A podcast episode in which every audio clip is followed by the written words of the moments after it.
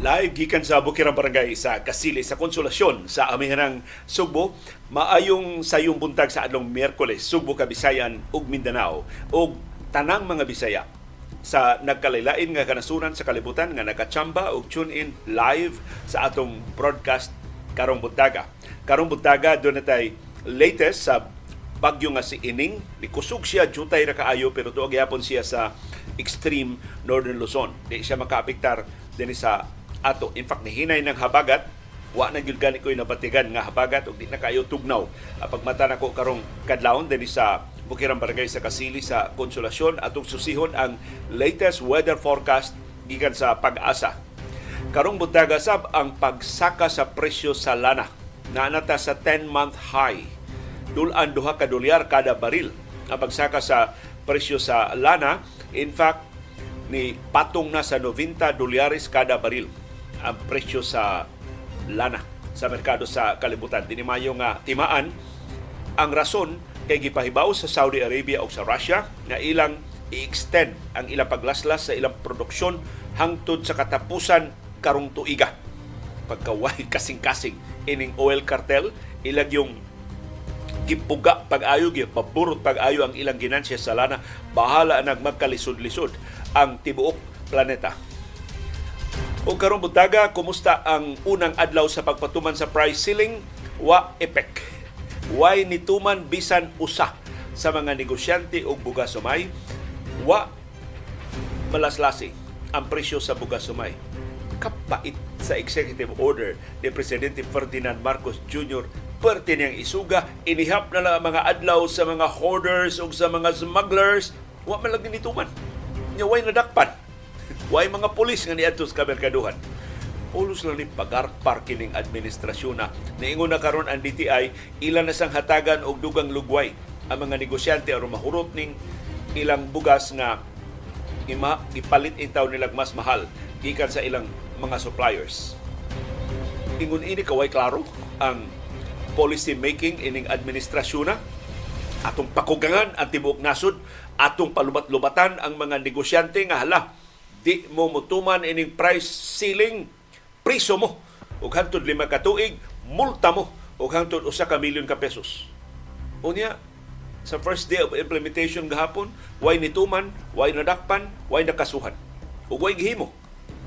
Ang atong gobyerno wa ta wa wa ining administrasyon nakasabot ka ni sila. Unsa ning ilang paglawgaw sa atong merkado sa bugas subay. Karong buntaga sab atong isgutan nagpabiling ubos ang bag-o mga kaso sa COVID-19 hinaot nga di na lang gini balik sa pagsulbong. O atong update sa nagsingabot na nga barangay ug sangguniang kabataan elections bisan sa pasidaan sa COMELEC nga way mga kampanya sa social media sustan awara go social media either wa sila kabasa o wa sila kasabot sa pasidaan sa COMELEC or para nila inutil man ang COMELEC ba kuto ra man sa istorya di ba nakapatuman sa ilang mga lagda tan-awa sa Facebook tan-awa sa ubang mga social media platforms as hasta Instagram niabot ang mga campaign materials, mga campaign slogans, mga pictures, mga campaign activities sa nakalagay mga kandidato o kandidata sa barangay o sa nguniyang kabataan elections. Na ang COMELEC on its own, dili makapatuman siya mga lagda kay pila ra iya mga trabahante, naglaom ang COMELEC nga ang mga kaatba nga politiko mo mo reklamo nila iauhag sa COMELEC, idokumento ang mga violations, isumeter nga to sa COMELEC, sila na kuno'y bahala. Pag-atiman, ini mo ang mga kaso. Sus. Pila to ang ihap? 1.4 million ang ihap sa mga nanagan. Kung mo pasaka og kaso ang katunga ang mga karibal ining mga kandidato kandidata sa barangay sa Nguniyang Kabataan elections, we're talking about 7 700,000 Patiman ka na sa Comelec. Or tinuod pagdudas mga politiko nga pagar para sa Comelec wa gilagda nga mapatuman ini inutil ning ahensya. Labi na taga-administrasyon mao'y makasa. O karong butaga kining seryosong pasangil ni kanis Senate President Franklin Drilon nga nakalapas sa 1987 Constitution ang duha kalabing tag-as nga opisyal sa Pilipinas. Ang Office of the President, ginuma ni Presidente Ferdinand Marcos Jr. ug ang Office of the Vice President, ginuma ni Vice Presidente Sara Duterte Carpio. Maton ni Drilon, illegal, unconstitutional, nakalapas sa desisyon sa Korte Suprema kining pagbalhin ni Presidente Marcos og 200 milyones pesos. Ngadto sa Office of the Vice President naglakip sa 125 million pesos isip confidential funds sa niaging tuig sa tuig nga way bisan usa kadako nagahin para confidential fund ang Office of the Vice President. Atong subayon ang pagpasabot ni Trilon nganong nakalapas ni sa 1987 Constitution. Sa paugnat sa kusog ang Kilas Pilipinas andam na para sa Asian Games. Doon na mga magdudua nga nibalibad tungod sa ilang mga commitments sa pilas Jordan Clarkson dili makaduwa usa si Justin Brownlee o si Ans Kwame mo'y mangu sa Gilas Pilipinas sa Asian Games nga ipahigayon karong buwan na na dito sa China. Kamay ra kay pahuway ang Gilas uh, Pilipinas. Human sa FIBA World Cup, Asian Games na sab ang ilang atumangon. Pero ang mga nahibilin pa sa FIBA World Cup sa basketball, nagsugod na ang quarterfinals kagabi sa Mall of Asia dinis ato sa Pilipinas tanang mga teams nga niabante sa quarterfinals ni ana dinis Pilipinas karon apilas Luka Doncic nga dunay duwa karong gabi ang Team USA nidaog batok sa Italia ug ang Serbia nidaog batok sa Lithuania. Niabante na ni sila sa semifinals sa FIBA World Cup. Ug sa atong viewers views ang inyong mapuslanon nga mga hunahuna o mga opinion sa mga isyong natuki o wa matuki sa atong mga programa. Apil na ning gitampo sa usa nato ka viewer nga sugilanon siyang classmate sa high school nga tungod in town siya pag-duty dito sa Mindanao, wa siya kapauli siyang pamilya paghapak sa Super Typhoon Yolanda atong 2013 namatay ang tulo niya ka anak. Kapait sa iyang kasinatian. Og ang atong kasayurang kinuykuyan. Unsa maning away ni Cebu Governor Gwendolyn Garcia o sa kontrobersyal nga abot usaw ni siya pagkategorya pero doktora ni siya si Rowena Orden nganong perte mga ng awaya nganong perte mga inita ining awaya nganong naglabigit naman og sex scandal kining ilang away. Mo na itong kuy-kuy karong butaga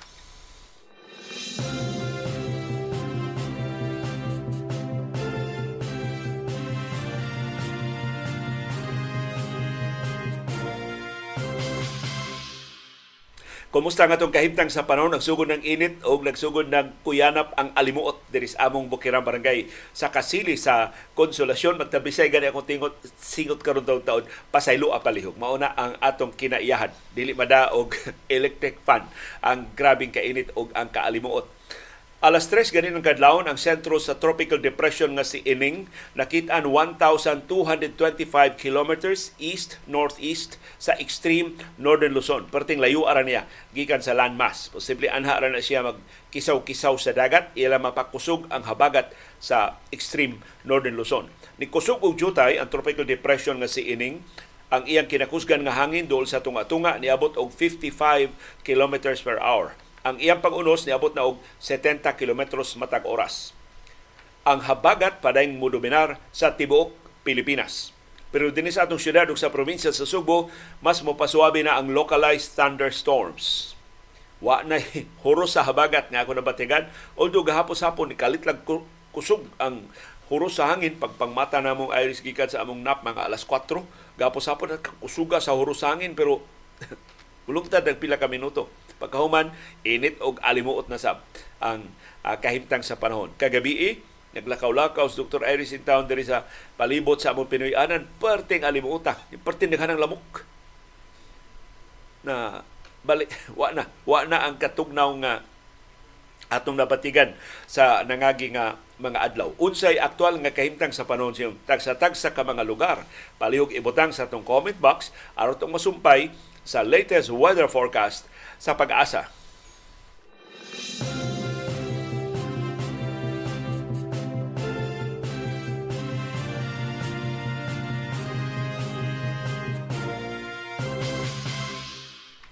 Ang di may balita karong butagan ni Sulbong nilumpayat ang presyo sa lana sa iyang kinatasan nga ang ang for 10 months.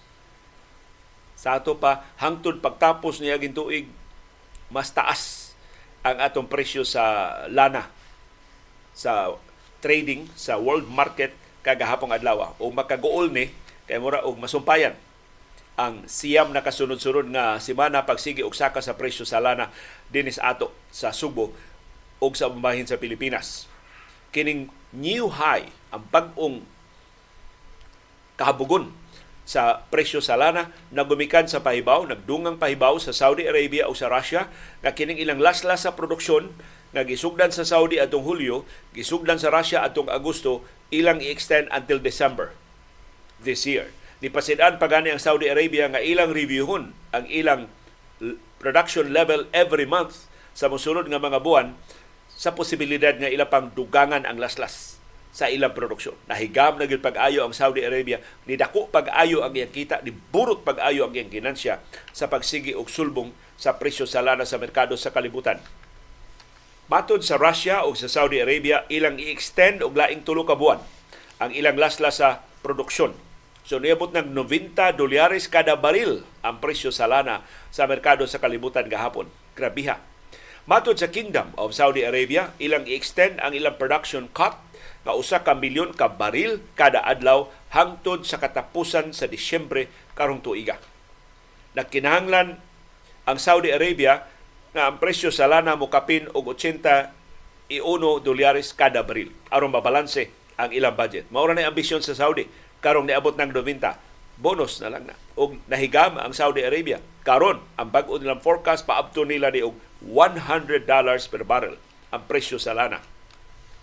Ang Russia sa pikas nga bahin mupalambo sab sa ilang budget aron do na pa sila ikalahutay sa gubat sa Ukraine. Ang Deputy Prime Minister sa Russia nga si Alexander Novak niingon nga ilang laslasan ang ilang oil exports by 300,000 barrels per day hangtod sa pagtapos sa 2023. Mao na pait nga balita. Ang pait pag mas pait mao nga ang pagsigi og saka sa presyo sa lana manakod ni sa presyo sa uban pa natong inadlaw nga mga palaliton. Asa naman in taon ta punita. Kung makapatuyang ni silang kahakog ang Saudi Arabia, ang Russia, ug ang ubang mga sakop sa OPEC Plus. Ilang yung pahimuslan ng ilang dakok yung braso isip kartel pagkontrolar sa supply o sa presyo sa lana sa merkado sa kalibutan.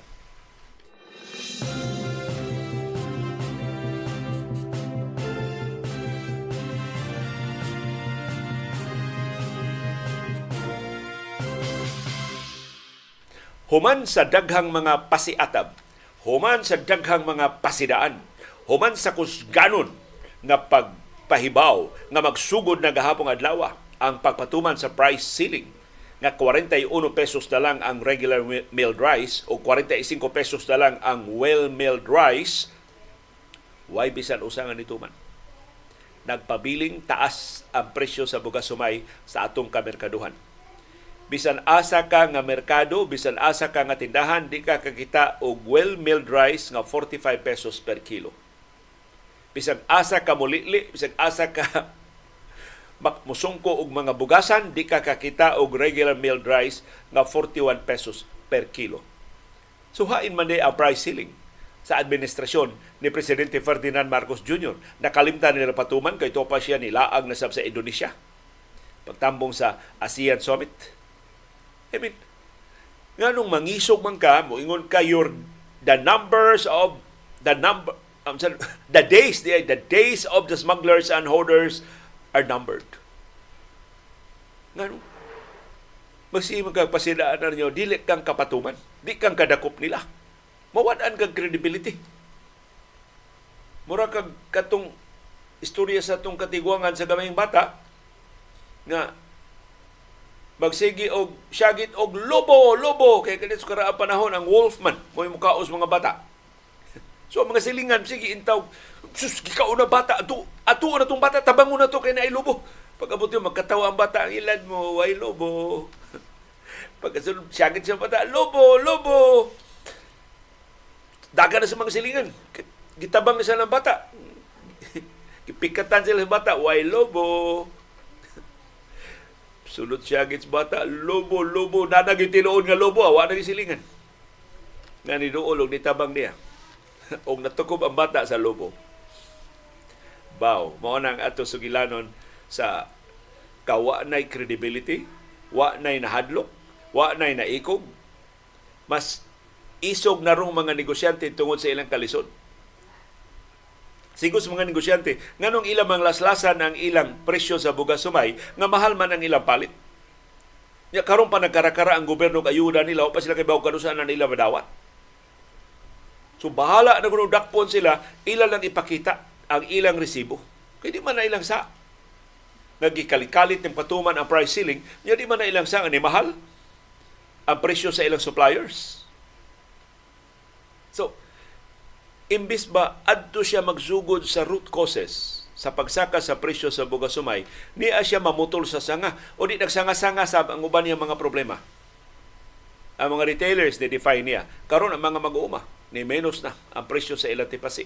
So naigo na ang mga mag-uuma. Wa pa mo barato ang presyo sa bugas sumay, ni barato na ang palit sa mga negosyante sa tipasi. Nagsugod na rabag-ani, nakabuylo na rabag-ani ang mga mag-uuma sa kasagaran sa mga humayan, mga basakan sa atong nasod. Pagkarong timing o pagka ill-advised ini price ceiling ni Presidente Ferdinand Marcos Jr. So, kumusta atong presyo sa bugas sumay din sa atong kamerkaduhan sa Sugbo, wa mausab. Sa merkado sa carbon, ang kinabaratuhan nga bugas sumay 47 pesos kada kilo. Na kinabaratuhan. Y41, Y45, 47 pesos per kilo ang kinabaratuhan na bugas sumay sa merkado sa carbon. Sa siyudad sa Mandawi, nireklamo ang mga mamaligya nga ang ilang palit sa ilang bugas sumay tag 2,450 per bag na dunay 50 ka para ni sa ilang regular milled rice. No, sa regular milled rice. Ang well-milled rice, ilang kipalit og 2,650. Ang ila kunong ginansya, mga 100 pesos ngadto sa 150 pesos kada sako. Mare pangangkon ini mga vendors.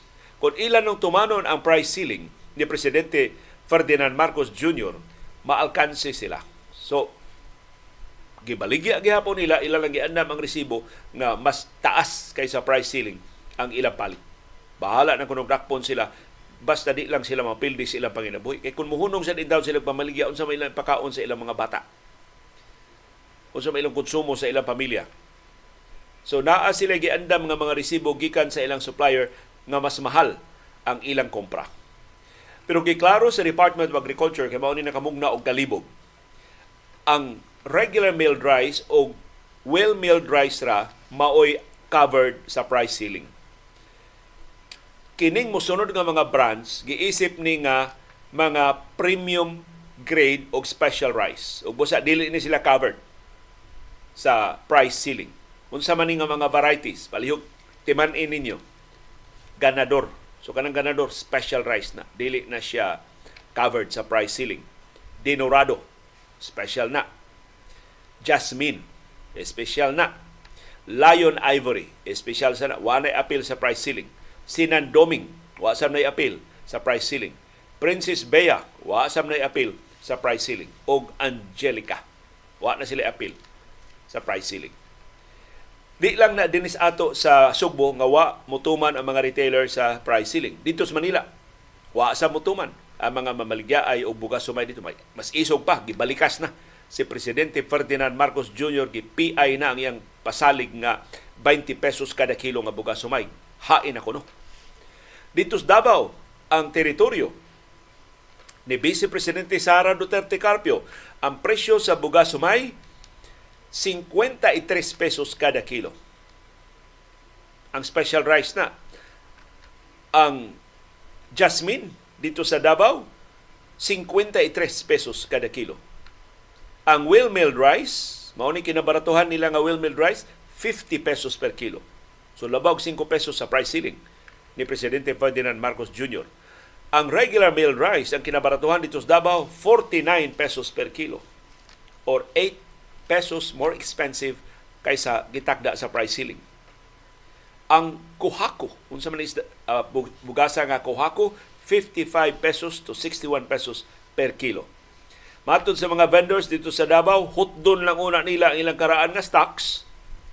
Unya na sila mo pabarato silang presyo kung mas barato na sa ang presyo sa ilang mga suppliers. Pero hantod kuno karon giingna wa sila tubaga sila mga suppliers sa ilang pangutana, barato na ba ang inyo nga bugas sumay para mag, mga malit na sermis sa sunod na mo nga inventaryo. Nagpaabot pa sila sa mas barato nga bugas sumay sa di pa sila mutuman sa price ceiling ni Presidente Ferdinand Marcos Jr. O ni ay makaooaw kaayo. Sa Ilocos Norte o sa Ilocos Sur, ang Ilocos provinces nga dominado sa mga Marcos, teritoryo sa ilang pamilya, wa mo us ang presyo sa bugas sumay hasta mga Ilocano wa mo tuman sa price ceiling sa ilang paisano nga si Presidente Ferdinand Marcos Jr. I think ang mulabaw lang sa kabinuang ining price ceiling ni Presidente Ferdinand Marcos Jr. nga iyang giumol sa way pagkonsulta, sa way pagpaminaw sa tambag sa mga ekonomista nga mo pasamot ni imbis mosulbad sa problema, ang makalabaw lang anang kabanga sa iyang lagda mao ang kainutil sa pagpatuman anang lagda.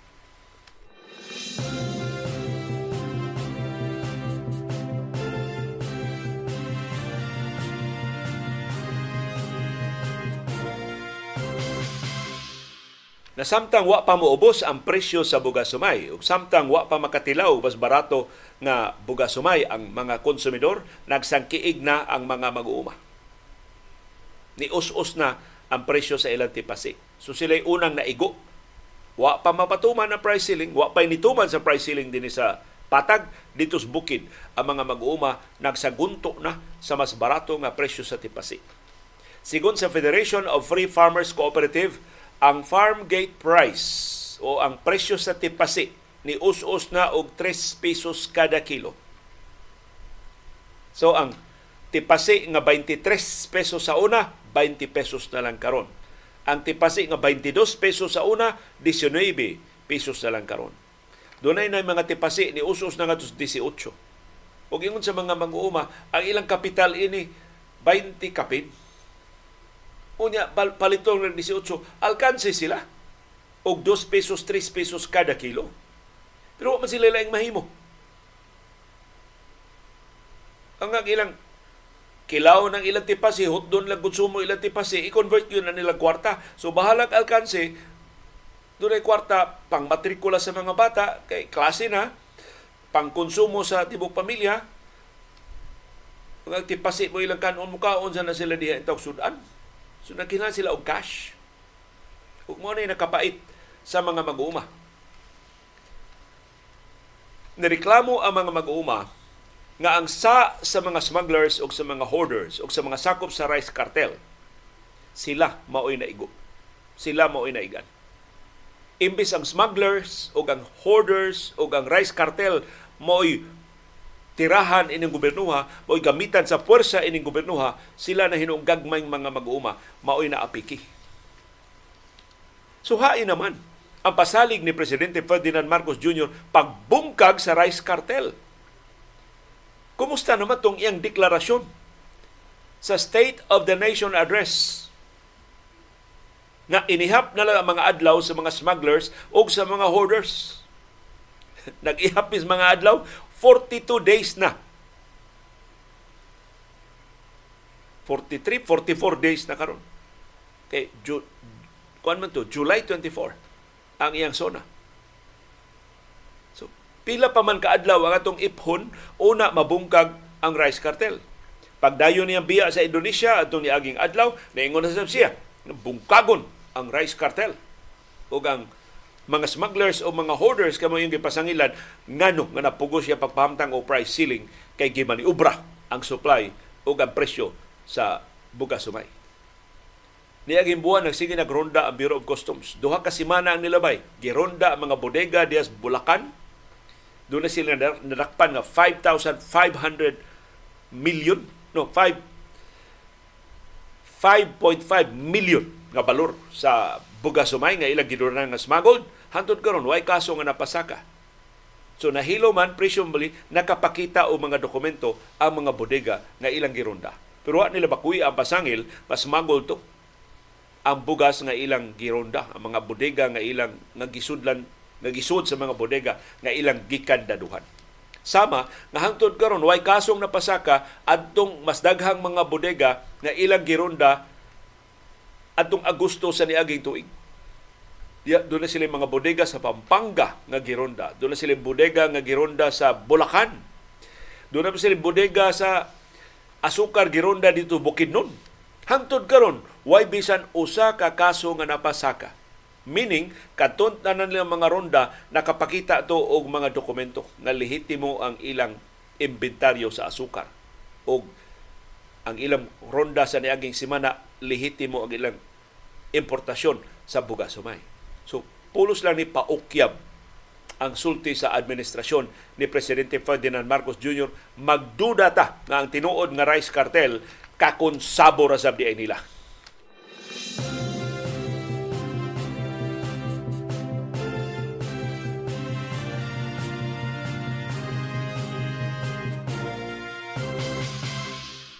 Ni ay may balita gikan sa Department of Social Welfare and Development. Pero maigo ni sa panultihon nga better late than later. Si Social Welfare Secretary Rex Gatchalian anak anang nagpasiug na anang reclamation project sa Manila Bay nga naapil sa Ratsada gisuspenso ni Presidente Ferdinand Marcos Jr. igo sa China anak kay partner sa mga Gatchalian ang mainland China anang ilang higante nga reclamation project sa Manila Bay ni pahibaw si Rex, si DSWD Secretary Rex Gatchalian nga ang gagmay nga mga negosyante og bugasumay nga mapiktuhan sa price ceiling makadawat og tag 15 mil pesos nga financial assistance. Adto ni kuhaon ang kwarta sa Sustainable Livelihood Program sa Department of Social Welfare and Development. Kano sa madawat, maunay problema. Mato ni Gatchalian, di pa nila ka luwatan ang kwarta hangtod nga dunay maumol nga guidelines ang Department of Trade and Industry o ang Department of Agriculture. Kinsay mahatagan ini mao mga ayuda. Wala ba na marehistro sa DA o sa DTI kanang mga rice retailers maybe ang DTI do na pero daghan man kay mga rice retailers nga wa intay permiso di na sila mahatagan sa ayuda. So Matod sa DSWD, magpaabot sila sa DTI o sa DA, makahimog lista sa mga beneficiaries. Una, i-release ang kwarta. So sama sa naandan, perting ninduta paminawon sa press release, ang implementasyon hanap pa sa way, wa, labaw nga way klaro kay sa Gispanas. hanap pa sa Gispanas. Mga paluntios mga bugoy sa iskina kanuman. Pero nga naman lagi ang administrasyon ni Presidente Ferdinand Marcos Jr. They had all the time to craft policies nga dili magkabikos-bikos, nga dili maglibog ang atong katawan, nga dili maapiki ang maigo nga mga sektor. Nga nung giahat man nila patuman ang price ceiling, wa pa man maandam ang ayuda para sa mga rice retailers ug ayuda para sa mga mag-uuma. Nga nung wa man nila buyluhi pag-ayo, gibuhian nila ang tanang puwersa aron dugmukon ang rice cartel, aron na ta price ceiling Kay kung mabungkag ng rice cartel, marilis ng ilang gitaguan nga bugasumay sa ilang mga bodega, uy mo barato ang presyo sa bugasumay. Karon ni mahal ang presyo sa bugasumay kay ilang gitagitagi og release ang imported nila nga bugasumay. Kasagaran mga imported mangud nga bugasumay ang ilang gi is gi gamit sa ilang rice cartel. Kay mas barato ba ya ang imported rice? Unya mahal man ang local rice. Ilang iambas sa presyo sa local rice. Aparte dakuan nila og ginansya. Ya itagi-tagi pag yun nila og release kay pagkakaroon kabahin pa manisting bitay sa ero. Ang buylog yun sa ani unya pa man sa katapusan ining buwan sa Disyembre. So koreksyon sa Setyembre o sa unang semana sa Oktubre. So karon nihit pa for the next maybe 15 20 days nihit pa ang bugas sumay. Dili pa ingon ana kaabunda. Yung gipahimuslan ni sa rice cartel. Ug mo ni atong kahibong. Ngano, nga wa gyoy bisan usa na lang ka sakop sa rice cartel nga nadakpan, nakasuhan o nasilutan. Kapinas tuig ang administrasyon ni Presidente Ferdinand Marcos Jr. unom ka tuig ang administrasyon ni kanhi presidente Rodrigo Duterte supposedly mas isog to siyang Marcos nganong wa man sila natakpan bisag usa na lang ka miyembro sa Rice Cartel sa Onion Cartel o sa ubang mga maniubra grupo nga nagmaniubra sa mga negosyo dinhi sa ato sa Pilipinas. Magduda ta. Nga kini ilang mga ronda-ronda ang mga dili ni ila. Ang wa ni mohatag nila. Mo ilang gironda. Nya mga lehitimo man. Mao nang wa mohatag kay pulos lehitimo ang ilang negosyo. Pero rondo-rondahon gyapon nila, unya di ta nila paulian nga sayop na ito among ronda. Lehitimo di ito. Ang ilang mga importasyon, ang ilang mga pundo nga bugas sumay ug sinako nga asukar. Kining wa gid katilaw og ronda, mao ni tinuod nga rice cartel. Mao ni tinuod nga mga smugglers o mga hoarders pero kakonsabo sa Malacañang. Mo nang wa gi kapaingnan kana mga investigasyon sa House o sa Senado mahitungod sa smuggling sa mga produkto sa agrikultura, kabantay mo, wa gyud bisan usa nga nakiha, wa gyud bisan usa nga nasilutan. In fact, dihang nanganla na ang kasosyo sa bayaw sa presidente, kasosyo sa igsuon ni First Lady Lisa Araneta Marcos, gihunong ang investigasyon sa House of Representatives. Gitawgan ang mga sakop sa komitiba kadlawong dako na ayaw ipadayon ang investigasyon. Ang gipasangilan si House Speaker Martin Romualdez na may giingnan sa presidente o sa first lady badlungan ng imong mga sakop nganong giapin man akong manghod nganong giapin man akong bayaw has ka paita so kuto bratas mga pispis kuto bratas mga tambasakan kining dagko kay mga balina kining dagko kay mga iho sa pagmaniobra sa negosyo sa Buga Sumay, magpabiling gawas nun kay sikit pas ampaw karkar sa luwag sa Malacanang.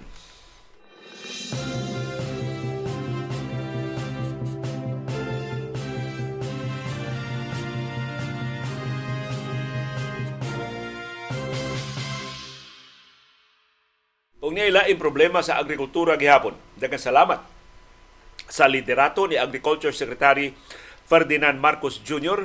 Ganahan siya sa titulo, di siya ganahan sa trabaho.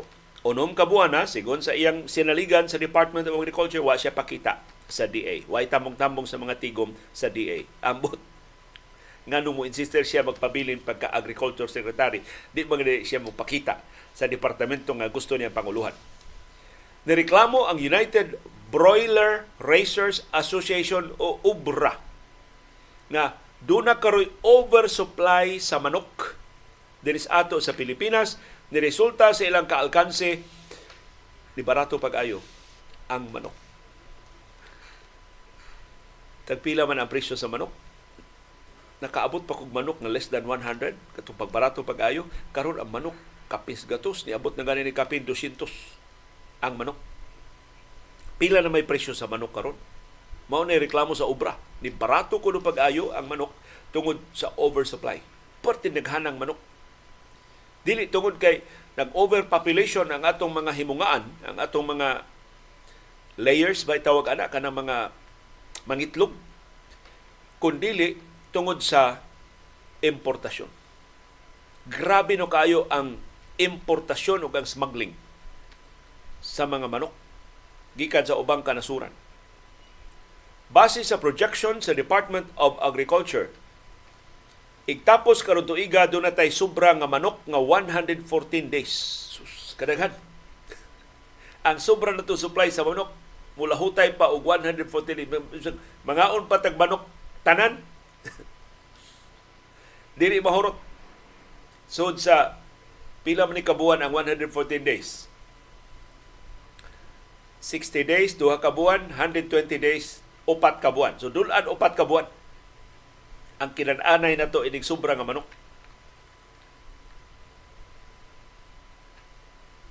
Adtong Mayo karon tuiga, pipila ka mga grupo sa mga nagnegosyo og manok ni auhag sa gobyerno sa Pilipinas nga ipahamtang ang short-term moratorium sa pag-issue og import permits para sa manok Kay adto pa lang Mayo, napatiyaga na ang nagsugod na og sobra nga supply sa manok. Pero wa patuo ang mga opisyal sa Departamento sa Agrikultura. Nga naman, dako maging komisyon kanang mga import permits. Dagko kuno kay pangayo at taga DA.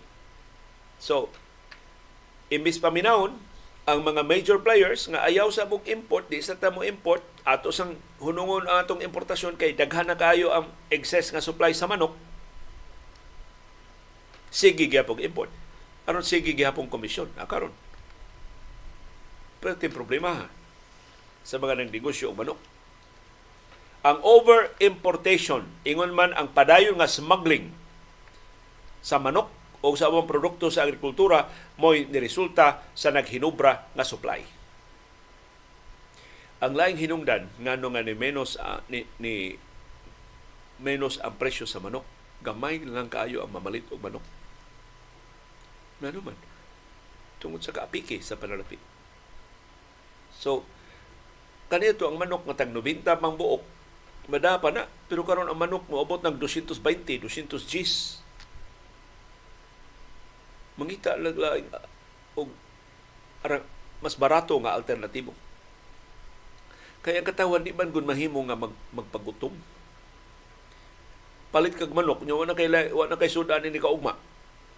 May pag imo tagay tagayon imong kwarta para doon may sudan bisag dili parehang kalami sa manok sa mosunod pa nga mga adlaw hangtod mo abot ang sunod nga sweldohan.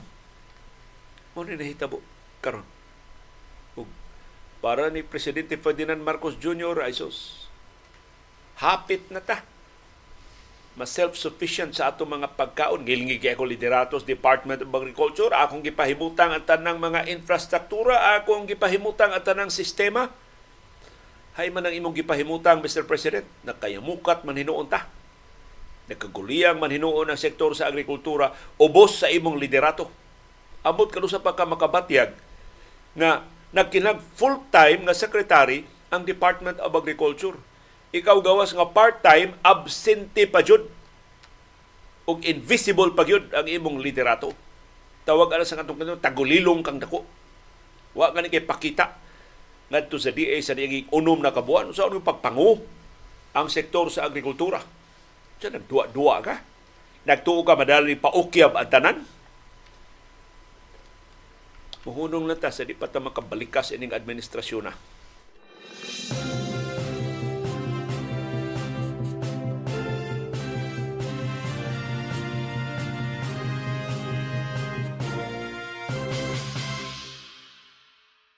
O atubangan sa pasalig sa Administrasyong Marcos na ang atong ekonomiya mo fastest growing economy in the world.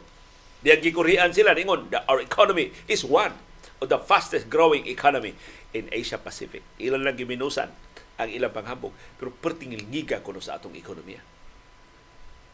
Hapit tagbugid kuno ta maka in fact ang paspas kuno kay pagtubo sa kinapaspasan sa niaging mga dekada.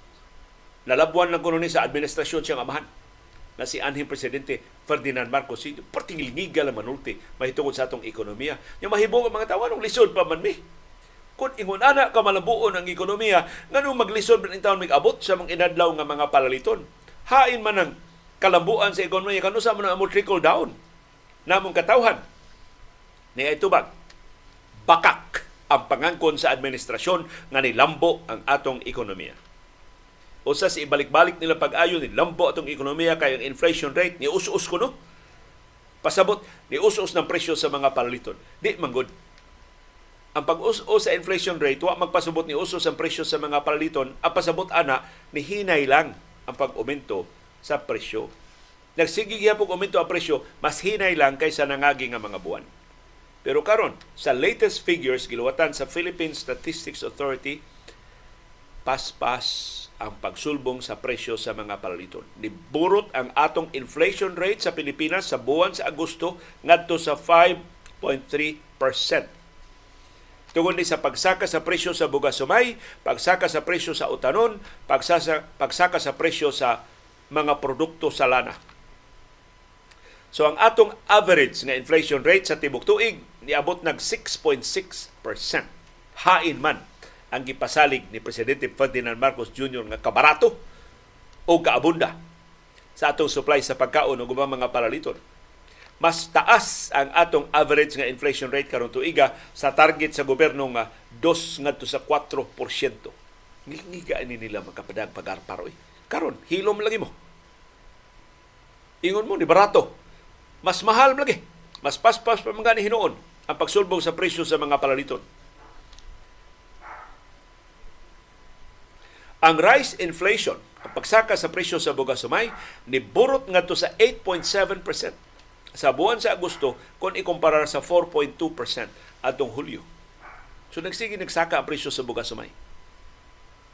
Nisamot pag yun, mas paspas sa pagsaka sa buwan sa Agosto. Na doble ang kapaspas sa pagsaka sa presyo sa bugas sumay. Matod sa Philippine Statistics Authority, ang rice inflation sa buwan sa Agosto mo'y kinatasan since November 2018. Katapusan na itong krisis sa bugas sumay atol sa administrasyon ni kanhi Presidente Rodrigo Duterte. Sus. E sige, pasalig si Presidente Marcos. Until mga two weeks ago, sige siya pasalig. Wa, why problema ang bugas sumay. Abunda atong supply. Barato kay itong presyo. Katanawa. Ang figure sa Philippine Statistics Authority, as early as July, nisaka na og 4% kapin ang presyo sa bugas sumay. Na doble to 8.7% sa buwan sa Agosto. Karon tuiga, mas paspas na ang pagsulbong sa presyo sa bugas sumay. O naambasa na ni Marcos ang record ni kanhi Presidente Rodrigo Duterte sa patasanay o sa kapaspas sa pagsulbong sa presyo sa bugas sumay atong krisis ni Duterte Bugasumay atong 2018. Ni atong higayon na 9%. So gamay na lang kaayog kuwang maapsa ng Marcos ang kabanga sa economic managers ni kanhi Presidente Rodrigo Duterte. Ang pagburot sa presyos utanon ni Sakasab ngadto sa 31.9%. Sus, bihas pagsakas presyo sa utanon. Pero tungod ni sa mga bagyo nga niigo super typhoon Igay nga niigo dito sa Luzon. O ang sunod-sunod nga pagsaka sa presyo sa lana. Siyam na kasunod-sunod nga semana nga gipasakaan ang presyo sa lana nakapaburot sa sa inflation rate sa Pilipinas. So, there you go. Laing bakak sa administrasyong Marcos ang nabisto na wa gyud ay katinuoran ang ilang pangangkon ng atong ekonomiya mao ang fastest growing economy in the world. Kay nagpadayon kita nagpabilin pausa sa kinatasan og inflation rate sa tibok Southeast Asia. Pastilan. Magkapuliki na tag atiman sa atong inadlaw nga mga panginahanglan, magkarakara pagitag panagang ining nagbaha nga pamakak ining administrasyon na.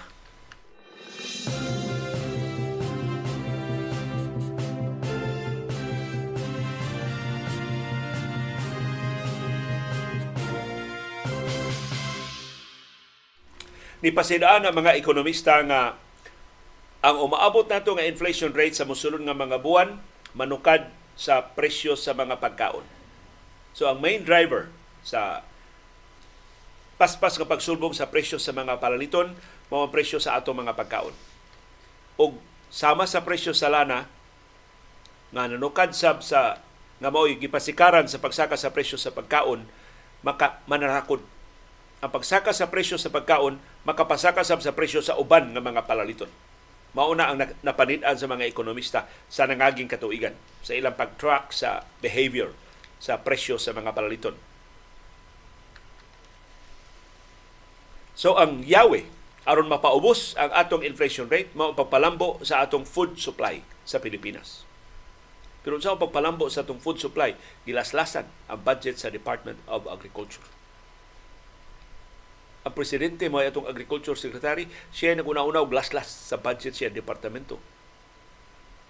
So mas kuwang ang suporta ngadto sa mga mag-uma. Unsaon paglambo sa ato supply sa pagkaon? Ang labing kritikal ang supply sa bugas sumay.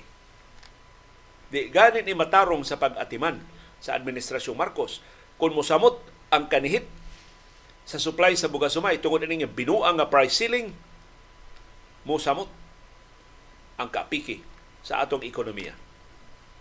Ang umaabot nga ani, posible makapaubos pagbalik sa presyo sa bugas sumay. Pero ang lokal nga produksyon 85% ra sa atong nasudnong panginahanglan. 15% kinalan atong i-import gikan sa ubang kanasuran. O ang presyo sa bugas sumay sa ubang kanasuran ni saka na pag-ayo. Ang global price sa rice naa sa 12-year high. Mo'y kinatasaan sa niaging 12 katuig ang presyo sa bugas sumay. Kinahamang kita mo import kay di man paigo ang atong local production. So musaka gyud, padayon gyud musaka ang presyo sa bugas sumay sa mosunod nga mga buwan. Laing problema ang El Nino. Ang atong produksyon makaani na ta menos kaysa nangaging katuigan tungod sa El Nino, ang ubang kanasuran di sab garantiya makasupply nato sa atong dugang panginahanglan katong 15% nga kinahanglan i-import kay nag El Nino man sab sila. So kung moingon ang mga nasod, sorry, na minusan among produksyon para amo la sa mi, dili sa mi mamaligya sa gawas. Problema ta. Base sa historical experience nga napanitan sa mga ekonomista, musaka gani ang presyo sa bugas sumay, dugay kay siyang muus-us pagbalik. so mura ning lastiko ba? Ang lastiko inato nimo, inigbuhi nimo, mubalik ba siyang naandan nga kuan muhiyos ba dayon elastiko? Human nimog inat. Pero ang bugas sumay mura kunog lastiko nga tago. Kada bitong lastiko nga tago nga hapit na gud mabugto kanang lanay na kay dagway inig-inat nimo dugay na kay mo balik mauna ang bugas sumay. Mura ni lastiko nga tago. Nga dili na dayon dili na mo bounce dili na mo balik dayon. Bisan pag ma-address ang shortage sa bugas sumay So for example, ang ilang historical basis mao ni katong krisis sa bugas sumay nga giimbento ni kanhi presidente Gloria Macapagal Arroyo. Wa gyud tay krisis sa bugas sumay pero nitawag siya as Prime Minister sa Vietnam, natarantar ang Vietnam nganong ni-order siya 1.5 metric tons na nanakod ang panik sa ubang kanasuran na nagkrisis gyud hinoon sa bugas sumay atong 2008. Arroyo manufactured katong maong krisis. Kano sa nabalik ang presyo sa naanda presyo sa bugas sumay human sa krisis ni Arroyo 21 months. Sus. Dulan duha ka tuig una na balik sa iyang naandan nga ang ang ang presyo sa bugas sumay human sa krisis sa bugas ni Arroyo. Atong 2014 naapiki man sab dili, dili sama ka grabe sa kang Arroyo pero naapiki sa ang supply sa bugas sumay sa panahon ni anhing presidente Noynoy Aquino in 2014. Sa dihang ni stabilize naabtan og 18 months sus usa utong katuig una na hibalik ang daan nga presyo sa bugas sumay. O kang Duterte katong 2018 nga krisis sa bugas sumay naabtan og 9 months dulan tuig. Una na hibalik ang daan nga naandan nga presyo sa bugas sumay. Og Matod sa mga ekonomista, it seems other food items tend to follow the price behavior of rice, especially those that are considered as substitutes for the said staple. So, sa kasaysayan sa inigsaka sa presyo sa bugas sumay, matakdan ang presyo sa ubang mga pagkaon. Labi na ang mga pagkaon nga may atong ipuli sa bugas sumay. Sama sa pan. So, sa dihang ni Saka ang presyo sa bugas sumay atong 2008, panahon ni Arroyo, 2014, panahong Noynoy, og 2018 panahon ni Duterte ni saka sa mapresyo sa ubang mga food items. Mo na atong tako nga problema sa kapakyas sa administrasyon Marcos pag-address sa sa atong krisis sa bugas sumay. Ipasidan gipasidan siya sa National Food Authority as early as February this year. Na ay formal report ang NFA, Mr. President, problemado ta sa bugas sumay posible among gi-project, doon na tayo problema sa bugas sumay. Ang tubag sa presidente, there's no problem. Abunda ang atong supply, barato ang atong presyo sa bugas sumay. Wa siya mo tuo. Sa input sa, sa iyang kaugalingong mga tinudlo sa mga ahensya nga supposedly nagtuon sa tong industriya sa bugas sumay. So karon kuyaig tang tanan. Kitang tanan ra ang presidente ug ang pamilya ato ang nagluling hayaw nagpahayag baga sa Indonesia.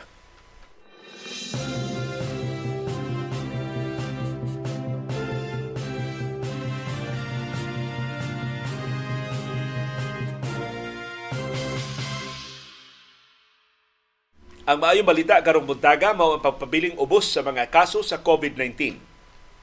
Dinis ato sa Subo ug Central Visayas ug sa tibuok Pilipinas. 82 ra kabag mga kaso sa COVID-19 ang gireport sa Department of Health sa tibuok Pilipinas gahapong adlaw. Atong active cases nahiyos ngadto sa 2,571.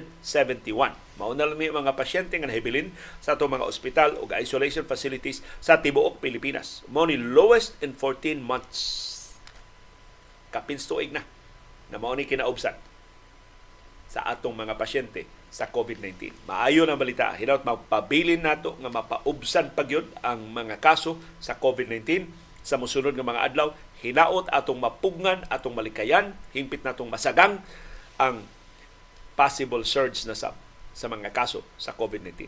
Ang maayong balita, ang latest nga mutations sa COVID-19 nga na-manifest sa Estados Unidos o sa ubang kanasuran di na is less deadly and less transmissible.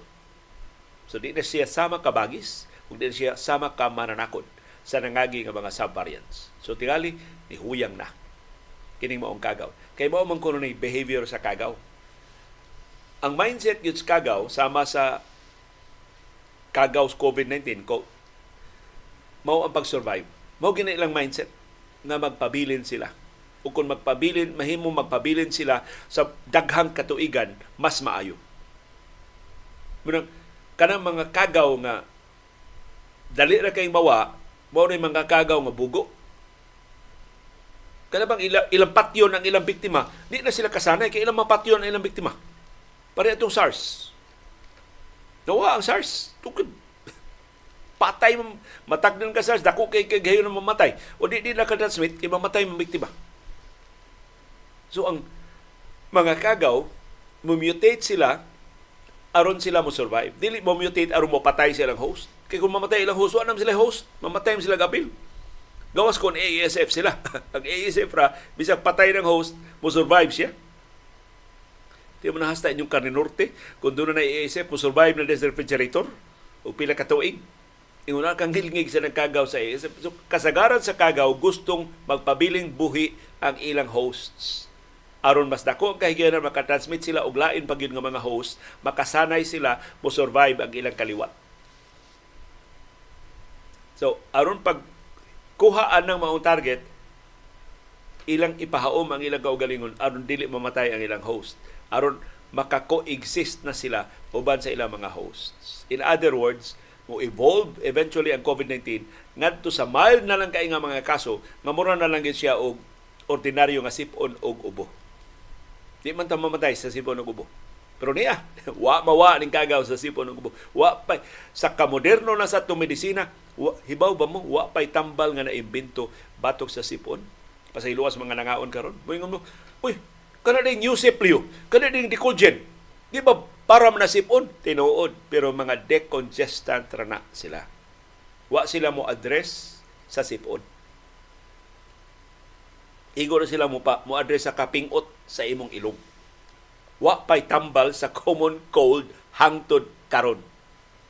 Mao nang talagsaon kay itong breakthrough nga doon tay bakuna batok sa COVID-19. Mao first in fact nga bakuna batok sa coronavirus kini coronavirus is daghan kini sila sanga-sanga nga mga kanahan ka mga kagawa wa pa tambal na imbento batok nila nakachambar kita atong COVID-19 ug tungod sa atong breakthrough sa COVID-19 maybe doon na sa tambal sa uban pa nga mga coronaviruses apil na sa common cold.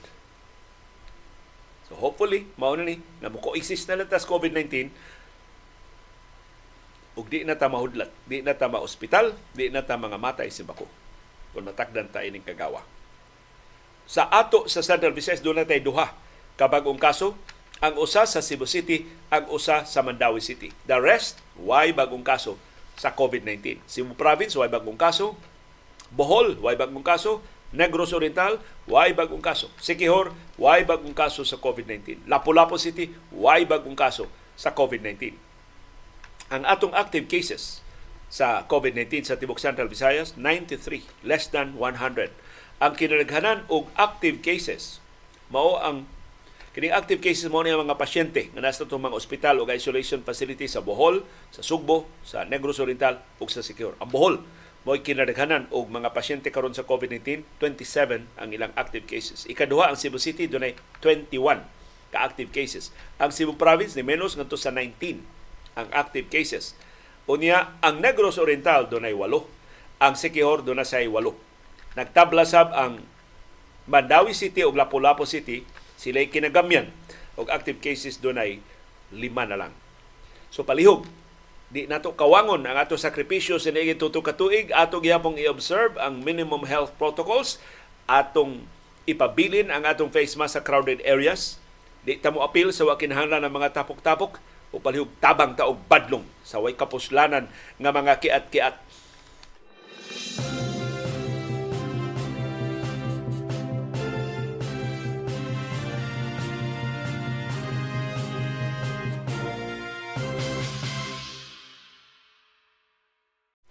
haskang binuanga man atong atong registration sa atong mga SIM cards. Nagduda ko kining gobernohan nun di gid maka chamba di gid makatunong kini ilang mga proyekto. Pinapasalig atong SIM registration ngilngig kining SIM registration secure kayo ang registration ang tinuod na lang yung mga ngan mga tao mo ay makaparehistro sa ilang mga SIM cards. Dili makaparehistro ang mga crime syndicates di na tamalutsan ini mga scammers. Mo na ilang pasalig mo na ilang press release. Unsa may aktual nga nahitabo Sigon sa National Bureau of Investigation, ilang gisuwayan og sabotahe ang SIM registration. Pag makita ba lang, doon by buslot ang SIM registration. Himo mo sa ilang na, na, na diskubrihan. Karon pa na itugan sa NBI. Pero kaniadto ra ni sa ongoing pa ang registration sa mga SIM cards na hibaw na ni sa NBI. Mato sa NBI, ni paristro sila og SIM ginamit ang litrato sa unggoy. Binuang ba lang? Kinsabay, mag-expect nga ang unggoy makaparehistro SIM. So ang litrato sa unggoy mo ilang gigamit pagparehistro sa SIM. Lusot bito na. so ilang gipakita sa hearing sa Senado gahapon ang ilang narehistro nga SIM nga unggoy mo litrato nakalusot sa sistema sa mga telcos. Kaita, sa kamodernos teknolohiya sa smart, sa globe o sa dito, nalutsan silang unggoy. Noon sa man itong teknolohiya? O gawa sa unggoy, uban pang mga mananap. Iro, nakalusot ang iro. Iring, nakalusot ang iring. Unsa man itong SIM registration? Inclusive? hasta mga hayop makaparehistro. Amot gisuway ba sa nilang palitrato ang mga buwak, tiyag i-rehistro sa mga buwak. No, sa man in taon eh. Ang so posible og chinilas nato mo atong literatuhan i-rehistro sa apil. Di dito kaila og naong basta og naong bas unggoy og naong basta hayop ang teknolohiya gigamit sa mga telcos.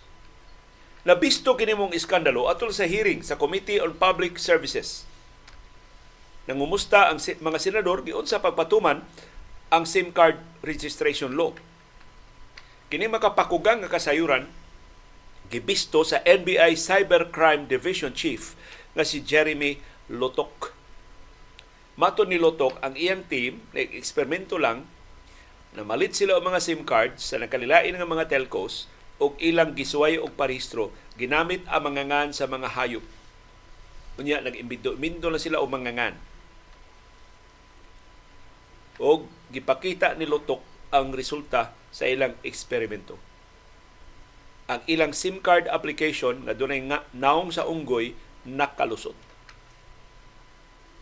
So niingon karon si Lotok maglisod ta. Bisan pa sa pagkahuman na sa SIM registration, maglisod ta paggukod sa mga kriminal. Maglisod ta pagtultol sa mga suspect. Kaya posibleng mga unggoy na ang ilang giparistro Posibleng litrato ni Brad Pitt ang ilang gigamit. Posibleng litrato ni George Clooney ang ilang gigamit sa pagparehistro. So, wala kalainas Facebook. May imong imong pro, pro, profile page, dili imong tinuod nga nga, imong naong. Lain nga naong ang imong ibutang sa imong profile page. Tugtan ra ka. So, sa mga telcos, sa man ito ilang teknolohiya. 19 kupong-kupong pa tong teknolohiya, di ka distinguish sa, sa, sa naong tao sa naong unggoy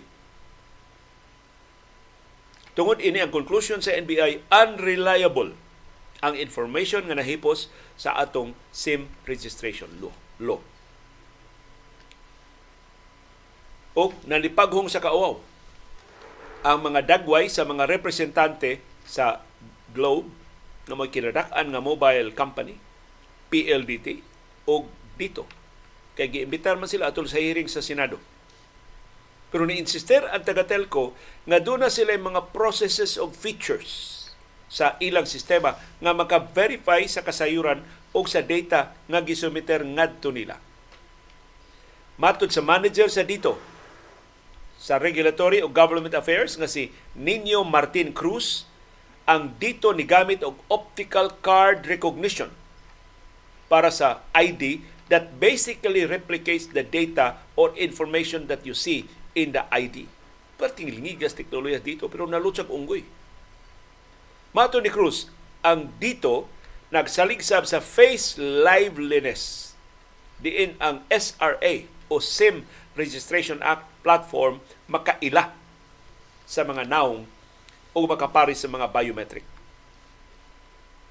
Ang pangu sa Globe Policy Division, Corporate o Legal Services nga si Ariel Tubayan ni pasabot medyo siguro lumulusot nga po yun.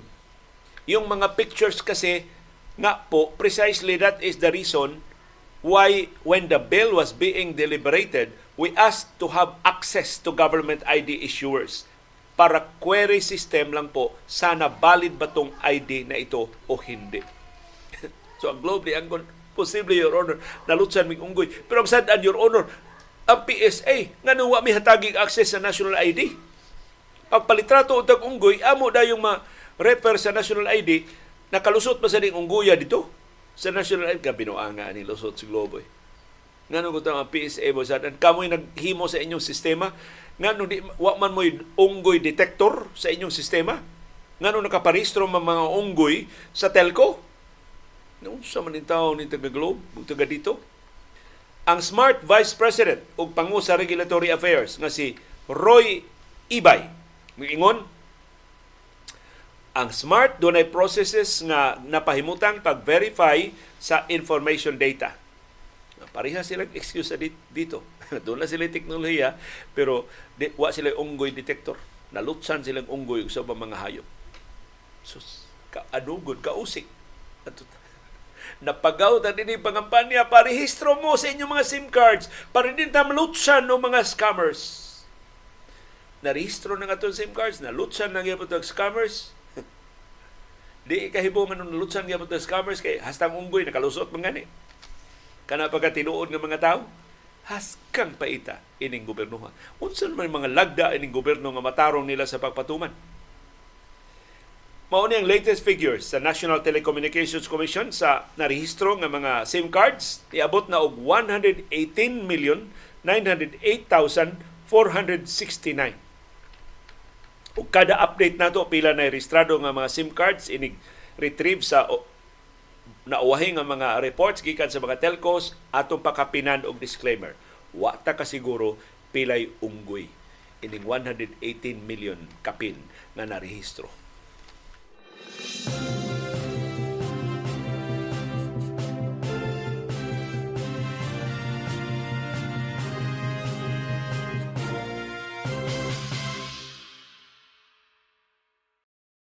Update sa umaabot nga eleksyon sa barangay ug sangguniang kabataan, kapin 1.4 million ang managan para sa nakalilain nga mga pwesto sa barangay ug sangguniang kabataan elections karong Oktubre 30.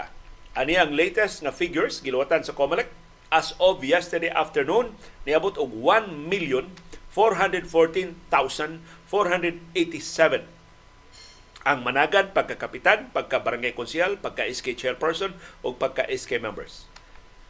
Gikan ni sa 82 ka mga probinsya ang mga figures nga gi-report sa Commission on Elections. Mo ni sa mga certificates of candidacy nga na dawat na sa COMELEC paghuman sa rehistrasyon, paghuman sa filing sa mga COCs. Niining maong gidaghanon nga 1.4 million kapin, 96,962 ang managan pagka punong barangay.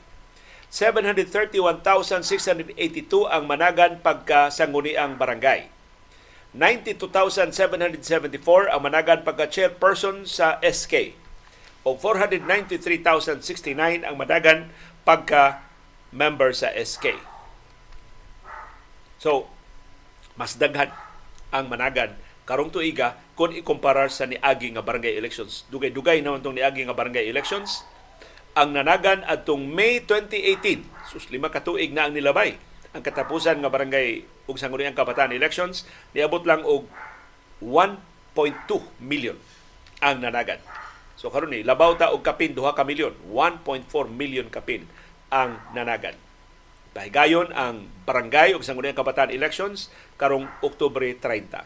Pero katong saad sa COMELEC nga dakpo nila ang magpataka og post diya sa social media tanawa ang inyong feed sa social media na puno sa mga litrato sa mga managan, pagkakapitan, pagkakonsehal, pagka-SK sa nakalain nga mga barangay.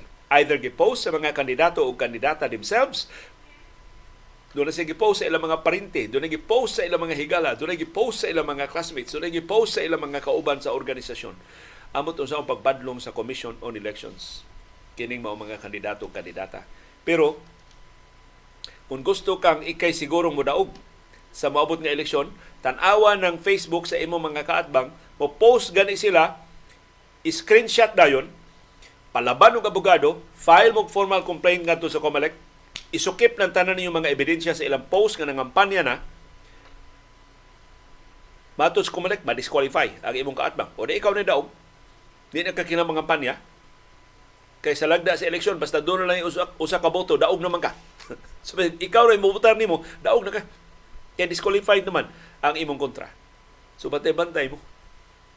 Bisag pag-itriga lang kung tiyan ni Comelec, bisag di nila maaksyonan ang tanang mga reklamo, pero matsambahan niya mo. So ayaw lang una mo diha og post. O kato nyo nangaging mga post, na nagsalig mo, gipost ninyo, wa pa, wa, wa pa mo mahimong mga kandidato o kandidata, usa di pa mo subject sa mga lagda sa COMELEC kay wa pa mo ka-file og sertifiko di kandidatura palihog i-delete kadto kay sigon sa COMELEC bisag inyo patong na post duha ka buwan na ang nilabay mak- kung makit-an pa na sa inyong feed karon sa inyong mga Facebook page karon maisip gyapon ang pagpangampanya kay nakit-an man karon nga mga kandidato o kandidata mo doon na mo COC subject na mo sa Omnibus Election Code na mga priso o mamultahan mo gawas nga ma-disqualify pagid mo. So ay na lang nganong mo manglapas mong utas lagda. Di na lang ta mamintaha. Kinit-kidhati lang ulan ang mga butante ron. Kay malitratuhan kani mag house to house na kalapasan sa na.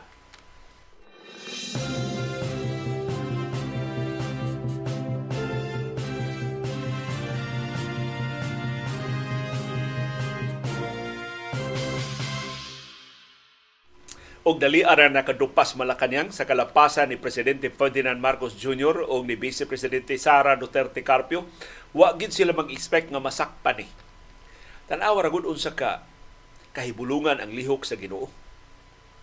Ang mga sakop sa media wa kabantay ini. Nagisa Unsaon ang pagkabantay sa mga sakop sa media nga di man na nila i-press release na si Inday Sara nangayo di ang confidential funds gikan sa Office of the President. Unya nihatag di ang Office of the President niya gigamit gyud di ay ni Inday Sara ang confidential funds nga gihatag niya. Bisan kon why budget why bisan usa ka dako nga gahin para confidential funds sa iyang opisina. Ug nakalapas na sa ato mga balaod. Pero sigon sa Office of the Executive Secretary nga gipanguluhan sa kanhi Chief Justice nga si Lucas Bersamin.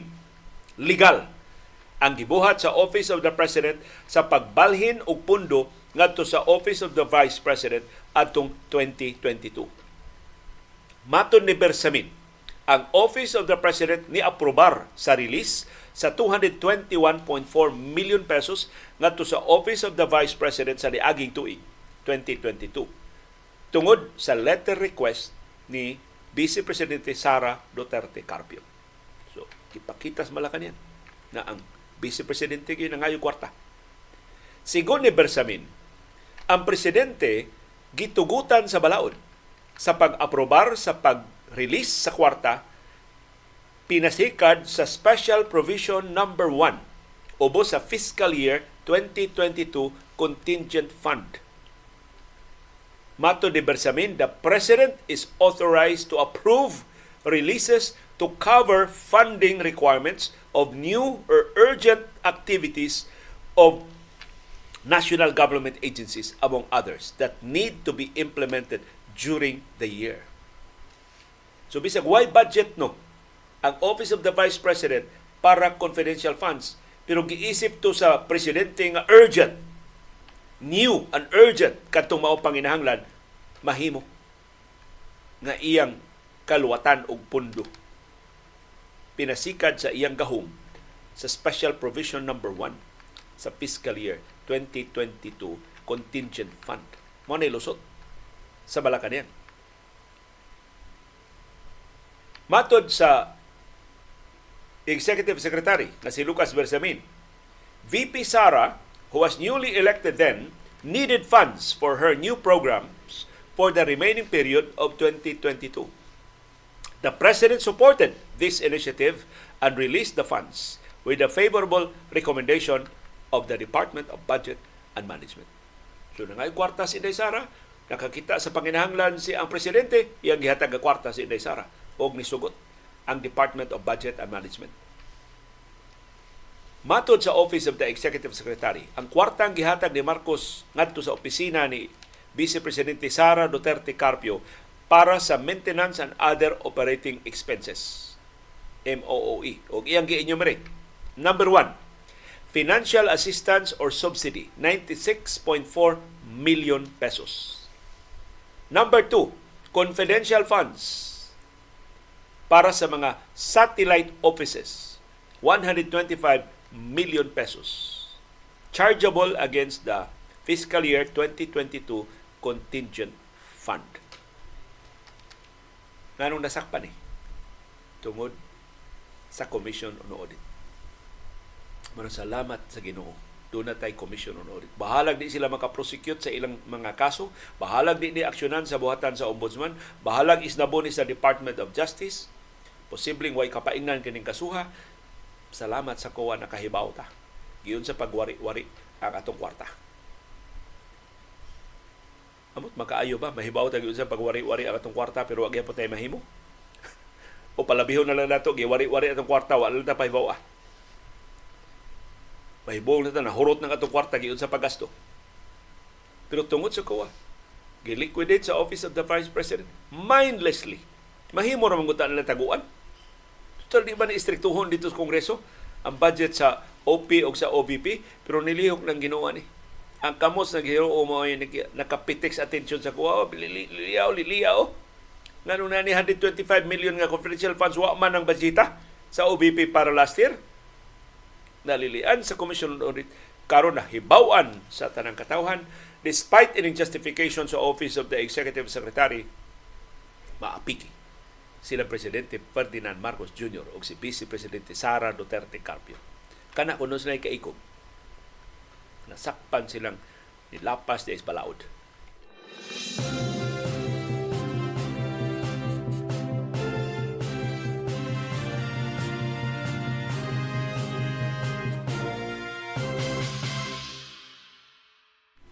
Pero mas ngilnging ni Bersamin si kanis Senate President Franklin Drilon Si Drilon, wa man ni sa Korte Suprema, pero sa iyang private practice o sa diyang nahimo siyang Justice Secretary, nahimo siyang Senate President, why maka-question sa kahinog, sa kaligdong, sa kamakinaadmanon ni Franklin Drilon.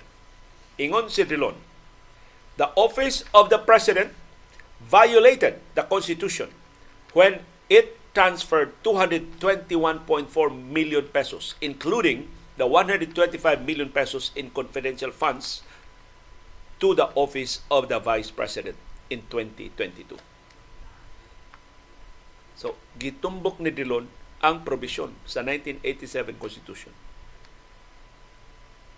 na nalapas ni Marcos o ni Carpio ining ilang transaksyon. Matod ni Drilon, ang pagbalhin ni Marcos og kwarta gikan siyang opisina ngadto sa opisina ni Vice Presidente Carpio. Nakalapas sa desisyon sa Korte Suprema sa kasong Araulio versus Aquino. Maton ni Delon, the transfer of funds could only be allowed through the process called augmentation.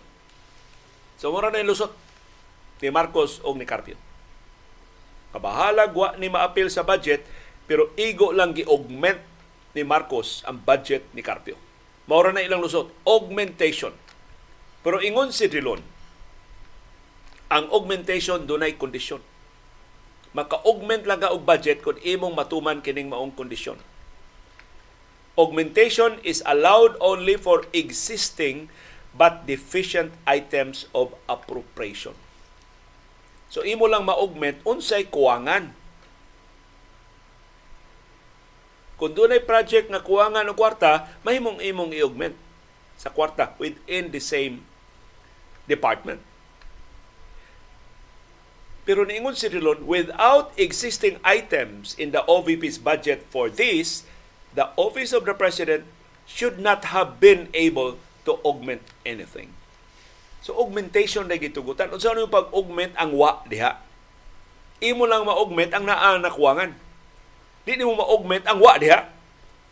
Kaya kung imong i-augment ang wa diha, you are creating, you are not augmenting. And you are illegally creating. Kaya wa man ang maka-create og item, mauro man ang Kongreso. Mao man ang nature sa ilang power of the purse. Ang Kongreso ray makagahin og kwarta igahin sa Kongreso kwarta kada magasto na na sa Executive Department. Pero ang Executive Department dili makasapaw sa gahom sa Kongreso pag-create og item sa budget. Ang Malacanang mo iniandam sa budget, gisubli sa Kongreso, giaprobahan sa Kongreso, waag muwalik sa Malacanang para permahan. Mao na ang check and balance sa sistema sa atong gobyerno. Bahala nag ang Malacanang ug Kongreso aliado, pareharang mga partido, pero kaya subayon ka na mga proseso. Di na mahimong ilaktod nga moingos Marcos nga aliado mga mga sip-sip bitaw ni mga senador kongresista ato lang ng imbituhan. Atagal na to confidential funds ang pisina ni Inday Sara. Di na mahimo ingon si Rilon. So, tikyaom. Si Chief Justice Lucas Bersamin sa iyang pagdupas sa Malacanang, hagba silang tanan sa superior arguments ni Senate President Franklin D. ug mao ni kuwangan ining administrasyon. Murag ang ilang mindset ining administrasyon unsaon paglusot. Wa nagyumuhungong dia unsay balaod. Unsay mga lagda nga kinahanglan atong subayon. Ang ilang palusot din palusot dito. Total 31 million tas ni aging eleksyon. Total overwhelming atong majority sa House. Total overwhelming atong majority sa Senado nga no ko dito mag-ikog-ikog ta kawat diri kawat dito sakpan. Salamat ko. Ah. Salamat sa nagpakabana nato nga mga auditors. So kini mga auditors sa kuha, di na nimo mapatanon ha. Pero ang ilang idealism o ang ilang kaisog kada kong risgo ani sa Commission on Audit. Di ano panahon Duterte, panghagbong ito sila sa danan dito sa Davao City Hall. Maayo na lang karon ang leader sa COA tinudlong Marcos iyang bata-bata mo nagpasira sa ABS-CBN pero tanaw nagpapiriba ang mga auditors sa Commission on Audit. So atong iyampo ang taga-COA nga magpadayon sa ilang trabaho. Okay, naot dunay mga ahensya nga mupunit ining ilang mga findings aron i-prosecute gyud ang mga nakalapas sa atong mga balaod.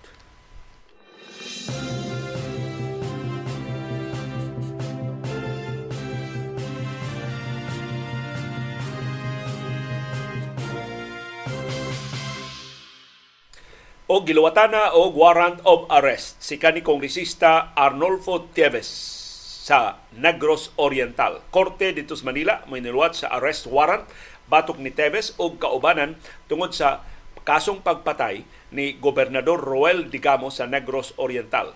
Ang e-warrant giluwatan sa Manila City Regional Trial Court batok ni Tevez ang hilo palagtiw usa ka Gian o usa ka Gian o Captain Lloyd Cruz Garcia II. Sus mao ni ang kapitan, mao ni ang piloto adtong chopper sa mga tab Tebes nga gikuha sa PNP gikan dito sa hangar sa mga Tebes sa Dumaguete ug gibalhin dinhi Sugbo na gikustodyaron sa Philippine National Police dinhi sa ato sa Subo. Gilawatan sa korte ang commitment order para sa mga nangadak pa na. So silang Nigel Electona, katong pangu sa security agency sa mga Teves, gibalhin na gikan sa Manila City Jail ngadto na sa Kampo Bagong Diwa sa Tagig.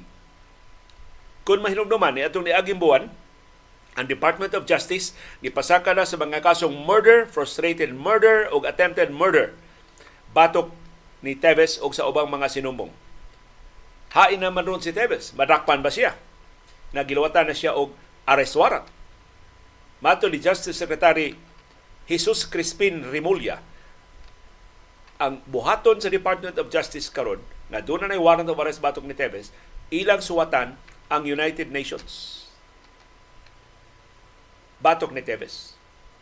O muhangyo ang Pilipinas sa UN nga auhagon ang mga sakop nga nasod sa UN sa pag tuman sa ilang trabaho sa pagtabang sa Pilipinas.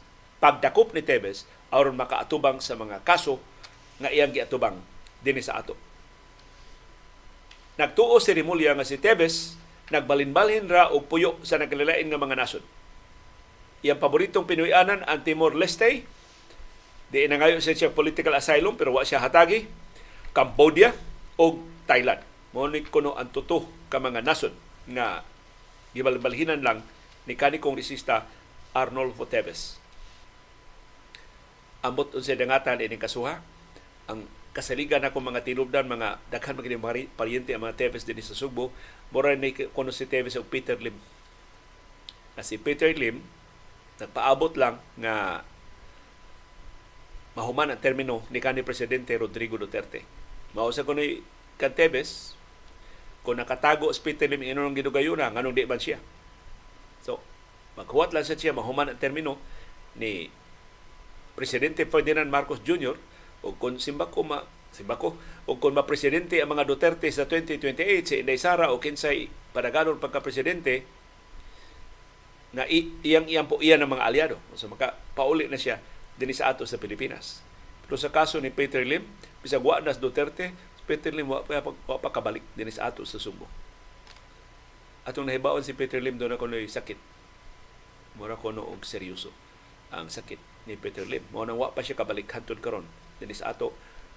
Although gipasidadan ko sa Peter Lim, wa nas Duterte sa Malacañang pero ang mga gaway ni Duterte na apa.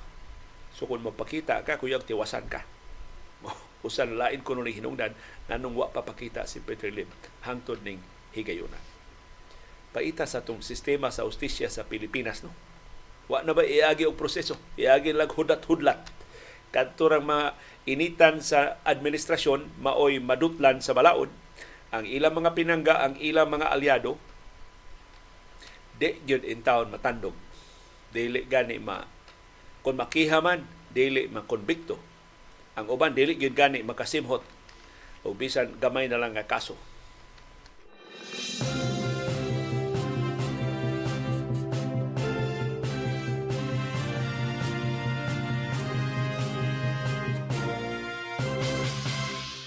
update sa road rage incident sa Quezon City. Kadtong kanhi pulis nga nabidyuhan nga ni bunot siyang armas o ni dapog sa usa ka siklista. Na ngayo ng pasaylo na self defense sa konton iya. Kay gisukmag kuno siklista ang iyang sakyanan na lumping. Ug nibawas lang kuno siya. Nya sensitibo kuno kay siya siyang seguridad kay bago lang siyang gioperahan siyang spine mao ni mga excuses ni Wilfredo Gonzales siya pagkatubang sa mga senador gahapon. Pero atol sa hearing, nasakpan man ni Gonzales haskan naghanag kaso sa iyang barangay. So kini si Gonzales daghan kay ni kaengkwentro. Murag dunay problema siyang anger management. Gawa sa iyang pangurakot sa sako pa siya sa kapolisan. Ang iyang record sa iyang mga kaso pating taasa nagpasabot na sa puton ni siya, putong ni siya, taka lag pamanghag kung masuko na. Si Senador J.V. Ejercito may nakakuha ini iyang record sa kutay sa iyang mga kaso. Atul ni sa public hearing sa Senate Committee on Public Order and Dangerous Drugs gahapong adlaw, gipakita ni JV, Senador Ejercito, ang listahan sa mga kaso ni Gonzales. So gikwestiyon ni ehersito nganong gihatagan man nig lisensya pagkupot og armas si Gonzales di man ni kapasar og neuro test sa iyang kasaputon, sa iyang kamasukanon, sa iyang ka humok kayo nga mo magwala. Yung gihatagan pagit siyang permit to carry firearms outside sa iyang residence. Na doon naman siya problema siyang anger management So pipila sa mga kaso na nakita ni Senador J.B. Ejercito sigon sa record sa barangay o sa mga korte, naglakip ning musunod, robbery, pagpanulis, frustrated homicide, pagsuway, pagpatay, obstruction, perjury, pagpamakak sa korte, robbery, balik na robbery, frustrated homicide, grave threat, pagpanghudlat, violation of PD 1886, grave coercion, og light threats. So mga labing minus na po ang mga kaso ining Wilfredo Gonzales. Usa ka kaso batok ining Gonzales ni Pasangil nga iyang gituok ang biktima. Ang biktima di ko ni parada sa iyang sakinan at tubangan sa headquarters ni Ma'am Kate Cositeng aron pagpangayo og medical assistance si Wilfredo Gonzales ni duol sa biktima o giawhag nga ibalhin ang iyang motorsiklo kay motorsiklo man iyang parking. Nangayo og pasaylo ang biktima pero imbis mukalma si Gonzales nasuko hinong kunog samot o gituok na siya og ang iyang danga bata. Nas kang krapiha. Ining Wilfredo Gonzales. Nanong gibuhian man siya. Wa, wa man hinuong siya makon nakonbikto siya pero dismissal ra man Administrative ra man to ang iyang conviction. Ambot kini mga kasong kriminal, say dagan ini mga kasuha pending pa. Doon na mga kaso na pasaka ng gyud sa korte. Although daghan sa mga pasangil patok niya nga dismiss sa piskal, sa prosecutor, ug wa nakaabot ngadto sa korte. Pero balik ta sa atong pangutana atong niagi nga mga adlaw, anong gihire gan ini siya sa Korte Suprema? makasabot sa mga palusot diha sa Philippine National Police inato ra na ilang mga neuro exam diha kanang ilang kanhi police man so automatic din ang gihatagan dayon og armas lisensya sa armas o permit to carry firearms outside residence pero ang Korte Suprema supposedly superior ang vetting system sa Supreme Court kaysa atong ordinaryo nga mga ahensya sa gobyerno Nganong nalutsan man ang Korte Suprema o kanhi polis sama ka badlungon, sama ka horamentado o panghuna-huna ining Wilfredo Gonzales. Kada kung tulubagaw na na ni Associate Justice Rosario Ricardo Rosario. Nanong iyang gihire kini si Wilfredo Gonzales. O hinaot leksyon eh sa ubang mga opisyal sa gobyerno, pagbantay mo. Kinsay inyong i-hire sa inyong mga opisina, kay gawas nga buhi sa katawhan ang gisweldo nila kuya unayon ka doon na di na bagtok utok ka ng inyong gipatrabaho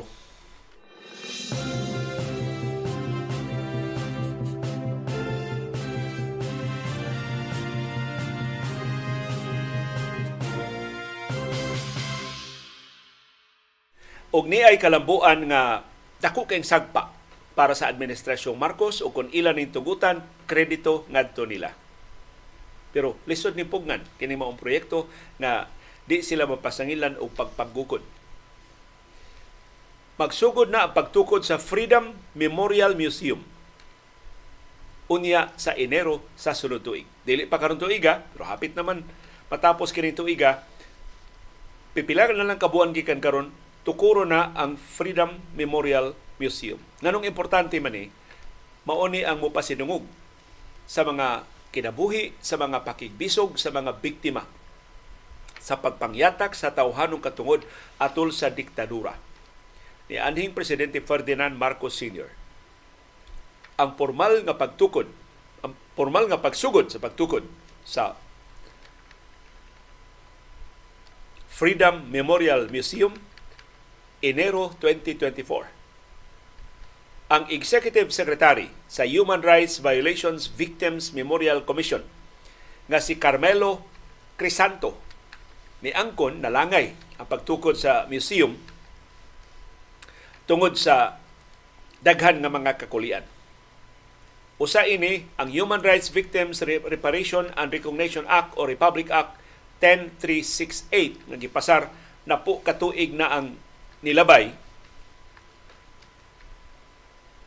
dugay kay nila nga napatuman tungod sa resistance sa pipila ka mga ahensya sa atong gobyerno. Ug gikabalak-an nga karon nga anak sa diktador ang nagtungkaw sa Malacañang babagan pa ni. Hinaot dili. Kay kung babagan ni, ni Marcos Jr. tungod lang kay di siya mo angkon nga gipangyatakan ang mga tawhanong katungod ini mga biktima sa diktadura siyang amahan tungluhon siya sa kasaysayan. O kini mao ni labing epektibong tubag batok sa fake news nga golden years so ang administrasyong Marcos. Napamatud-an daghan day kay na sakripisyo, daghan kay kinabuhi ang nakalas, daghan kaayong mga katawhan ang nahasol kay gitanggong gipanglugos ang kababayan gipang-kidnap, gipang-patay, hantod karon si Padre Rudy Romano wa kita. Kinudam, gipatay na si Padre Rudy Romano, Romano doon ay mga huhungihong isagol og semento, pastilan. Wa gi hustisya para sa mga biktima sa diktadurang Marcos o kining museum para nila. Di yun ni makapapas sa inustisya pero at least makaiban sa sense of impunity sa diktadurang Marcos ug makapahinumdum sa mga nisunod sama ni Marcos Jr. nga dili tinuod ang bakak nga pertinindutas administrasyon, pertinindutas Pilipinas ubos sa Marcos Senior Administration. Ang Section 26 sa Republic Act 10368 nihatag og monetary og non-monetary compensation pag ila sa kamabayanihon sa mga biktima sa human rights violations atol sa martial law regime gikan sa September 21, 1972 hangtod sa February 25, 1986 sa pagdaog sa katawhan batok sa diktadura Marcos sa EDSA People Power Revolution nga nipalayas sa mga Marcos gikan sa Malacañang.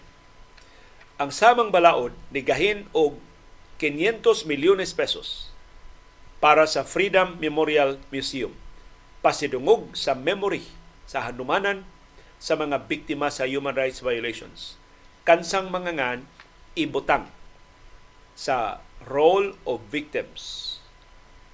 So kining museum maglakip ni tanang mga ngan sa mga biktima sa pagpangyatak sa tawhanong katungod sa diktadurang Marcos.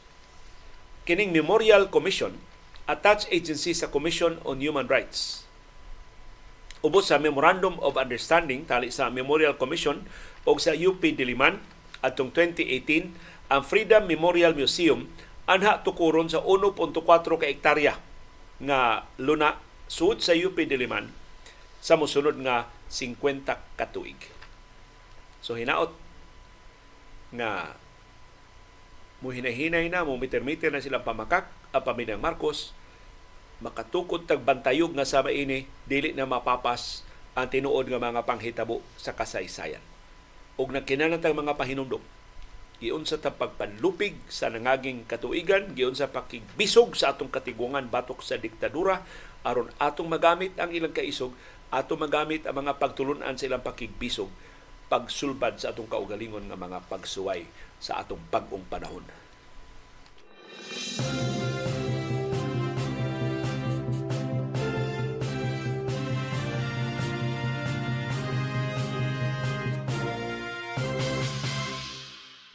Sa paugnat sa kusog, ready na ang Gilas Pilipinas sa Asian Games. Pahuway lang pila kaadlaw, pero nangandam na sa ang Gilas Pilipinas para sa Asian Games nga magsugod karong buwana dito sa China.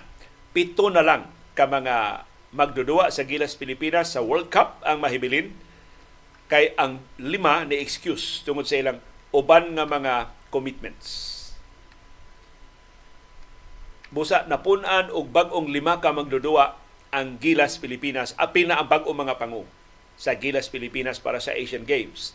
Ang mangu sa bagong batch sa Gilas Pilipinas mao si Justin Brownlee ang pinanga nga import sa Barangay Hinebra nga nahimo ng naturalized Filipino citizen.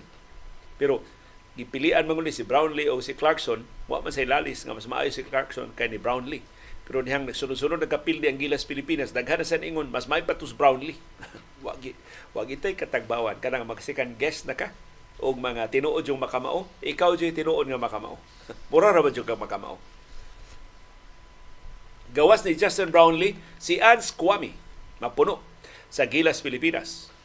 Ang laing napuno sa Gilas Pilipinas silang Kiefer Ravena, si Scotty Thompson o si koreksyon, mao ni sila ang mga, mga original nga mga magdudua sa Gilas Pilipinas. Napunan lang ining bag-ong lima nga gipanguluhan nilang Brownlee og ni Ans Kwame.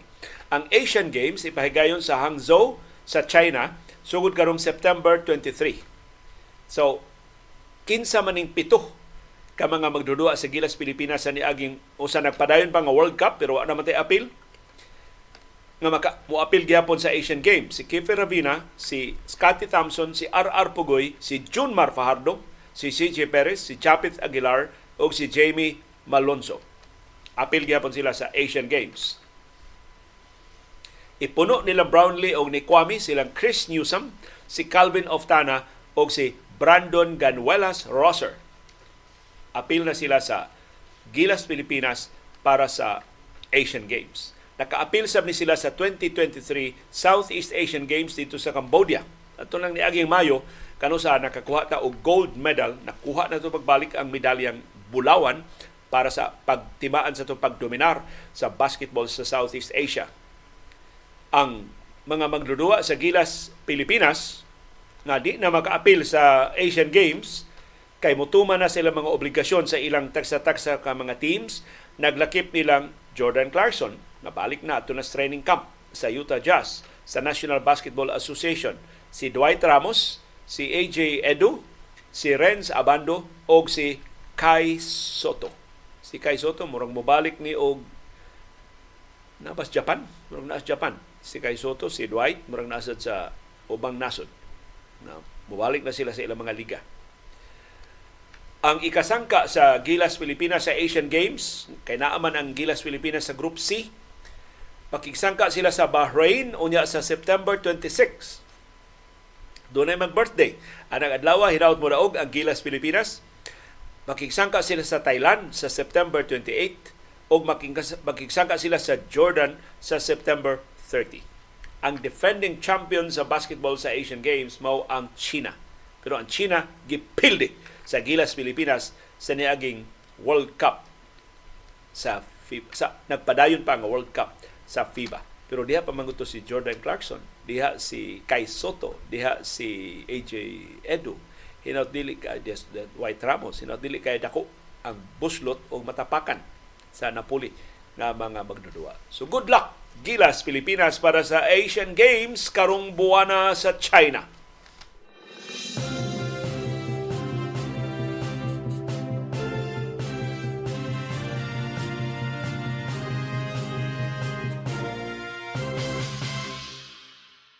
Nisugyot si Attorney Alan Cardenas gidungan on datos Brownlee ug si Clarkson sa FIBA kay puro man sila mga Pinoy dili allowed sa lagda sa sa FIBA.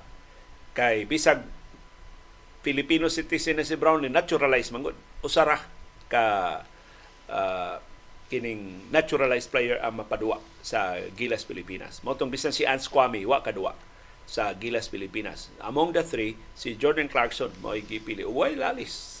Way maka karon daghan ang mulalis kay napildi man ta sa wa man ta kaabante sa second round pero bisag sa og tapad mas maayos Jordan Clarkson kay ni Justin Brownlee. So we cannot have everything. Di nato makuha ang tanan natong gusto atong gidali-dali gi-shortcut nato ang naturalization ni Justin Brownlee pero naamay mas maayo niya na si Jordan Clarkson. Nidaog ang Team USA batok sa Italia sa pagsugod sa second round sa FIBA World Cup. Ang duwa gipahigayon sa Mall of Asia Arena.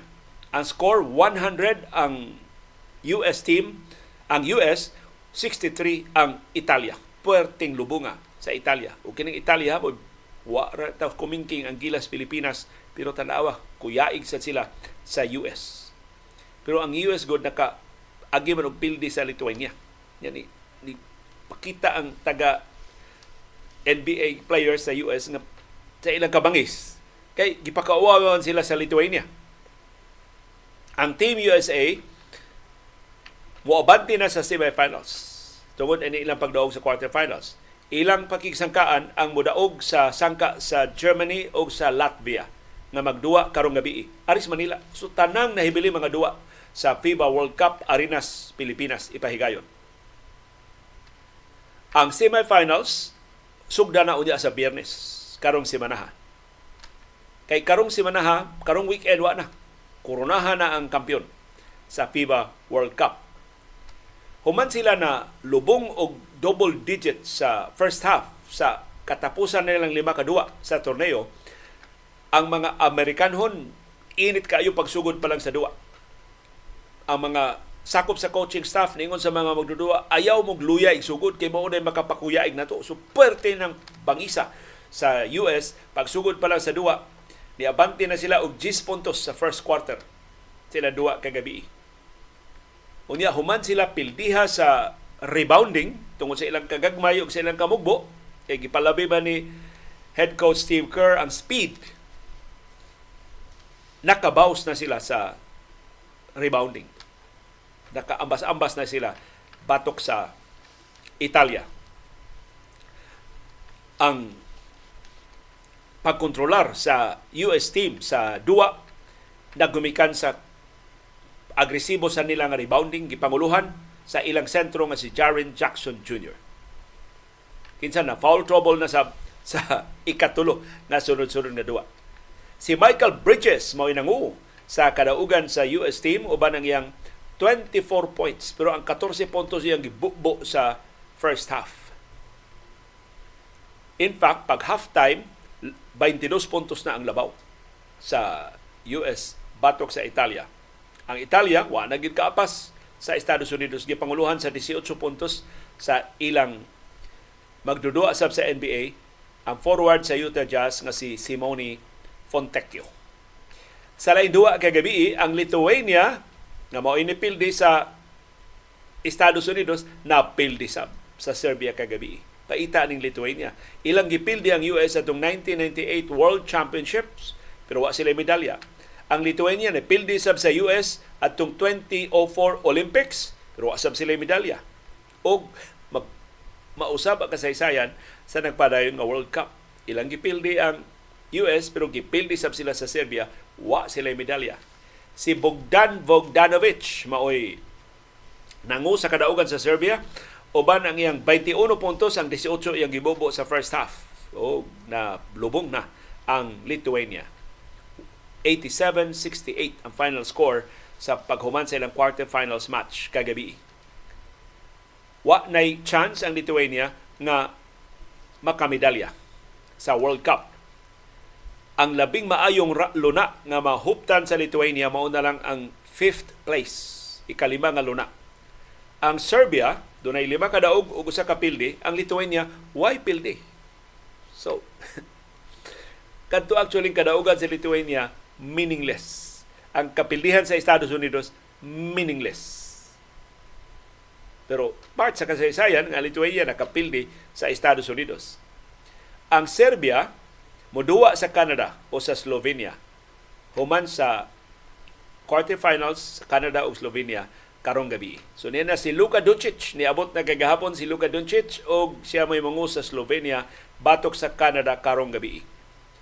Ang quarterfinal game sa Canada o sa Slovenia ipahigayon karong gabi ang mapildi mao'y muduwa sa Lithuania para sa consolation playoffs unya kun mga adlaw Huwebes. Ang winner wabante sa semifinals ini ka Biyernes. Ubos sa lagda sa FIBA, dili makakuhang medalya ang teams nga mapildi sa quarterfinals. Pero kinahanglan sila magduwa og duha pa ka mga duwa aron sa pagsusi kinsay 5th og 6th og 7th og 8th placer sa overall standings sa torneo. Daghang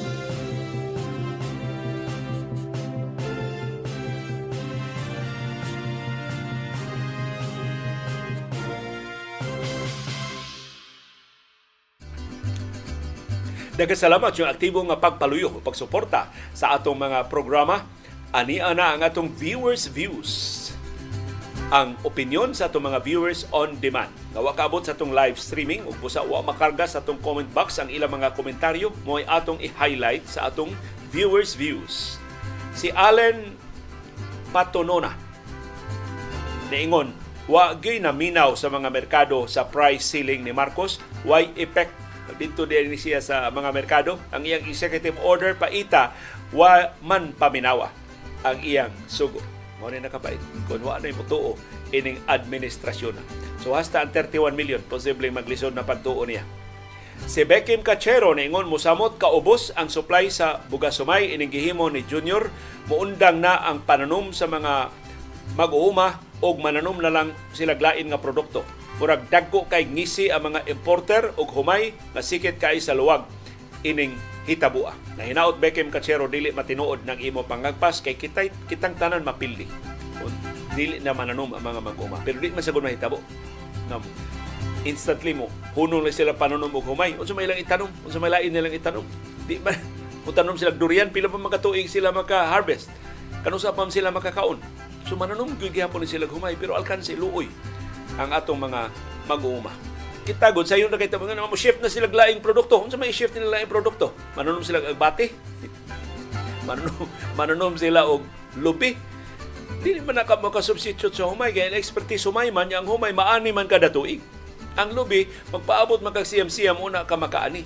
So dili taon sa yun ang kinabuhi sa mga mag-uuma. Pero luoy kay sila sila maapiki sa kakuwang og konsulta, kakuwang og kahulugan ini mga lagda nga gipatuman sa atong gobyerno. Doon na tayo usa ka viewer niingon katong niingon liyo nga niingon ka liyo nga daghan kayo mga babag sa airport sa mga sumasakay. Doon ako'y antidote. So iya ko nung gi-eksperimentuhan. Nangadto mi sa akong misis sa Bagyo. Nipalit ko og upat ka t-shirt nga dunay marka nga Philippine Military Academy pag adto na mo sa airport liyo akong gisulob akong t-shirt sa PMA wa gini babag namo nakailad yun. Ang akong t-shirt sa PMA so kada magsulob og t-shirt PMA di man na illegal no? Kana magsulob kag t-shirts police illegal na. Pero ang sulob sa PMA kana t-shirt pa lang nga ordinaryo dili gid kada ilang t-shirt sa ilang training. Nakailad yun sa airport. Why? Di babag niya sa airport.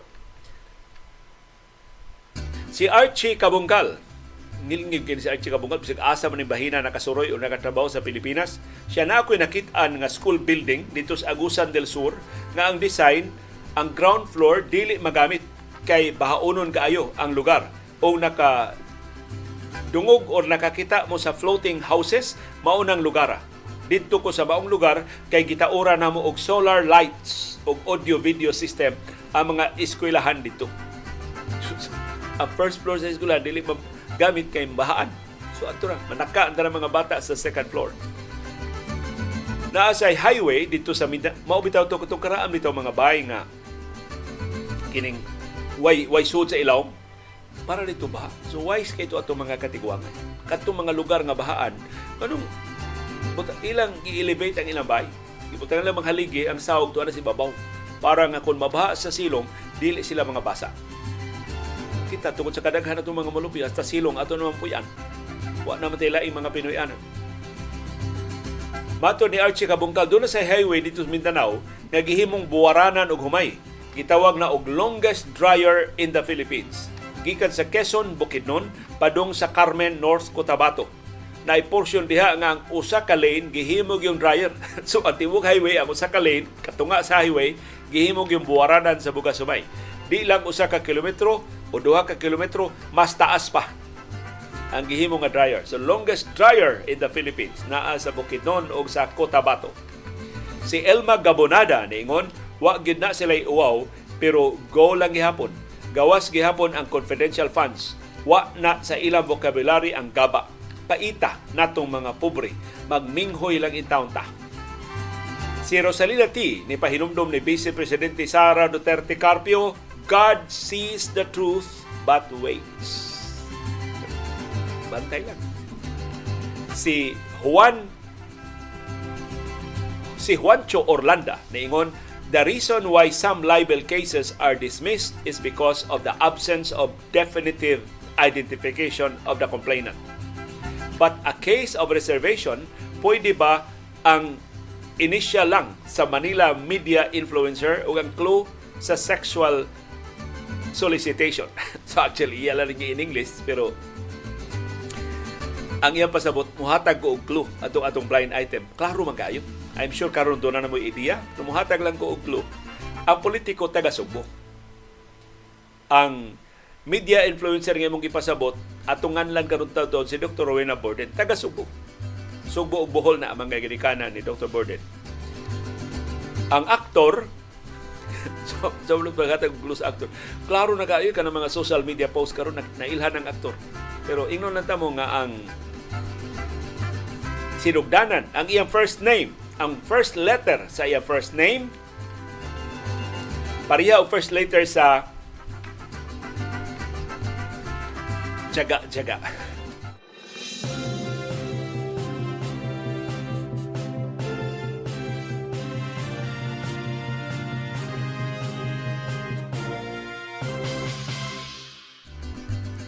Og niya ang atong viewers views part 2 Mahitungon na ni sa inyong mga reaksyon sa atong panahom dayong kilom-kilom.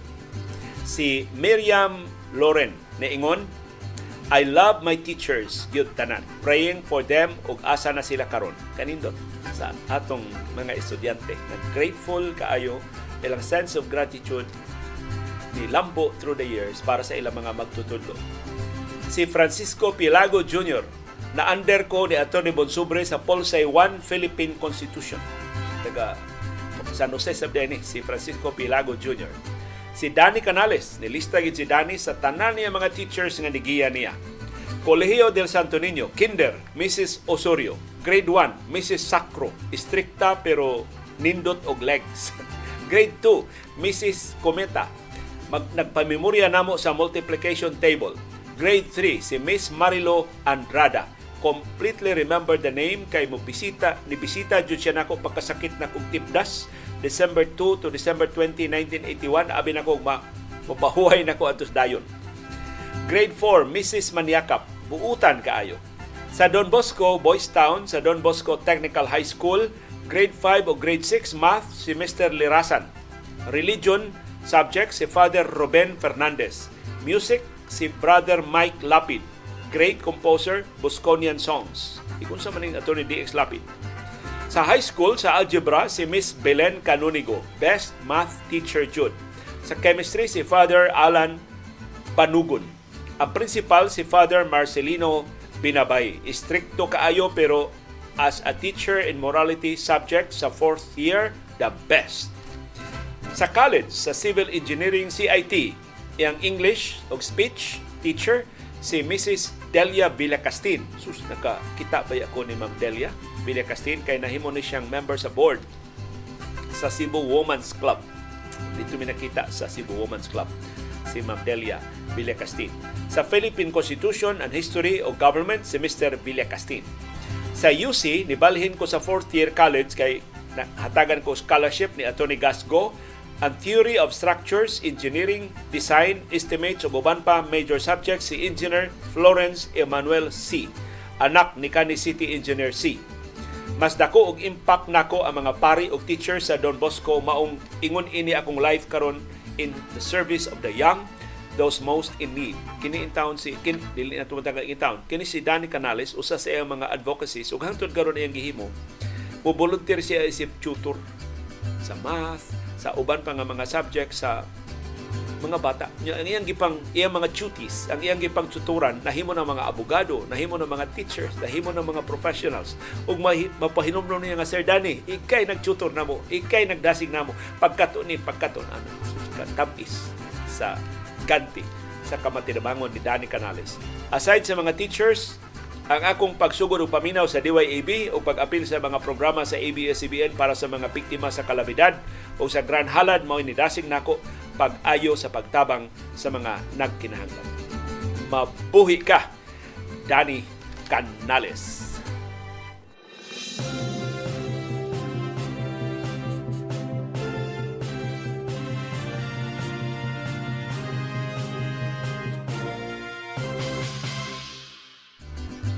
Viewers Views Part 3 gikan ni sa atong viewer nga si Sigord Lasa.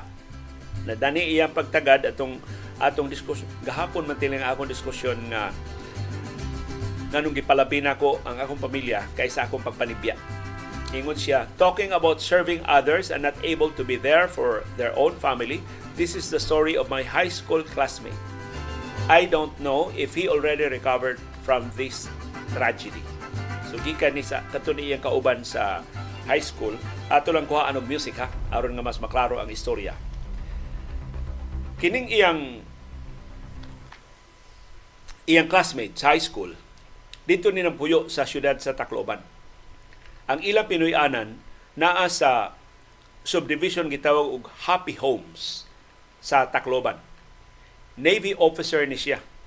Atol sa bagyong Yolanda, namatay ang iyang tuto ka anak. Kay wa siya dito. Kuyog sa iyang pamilya.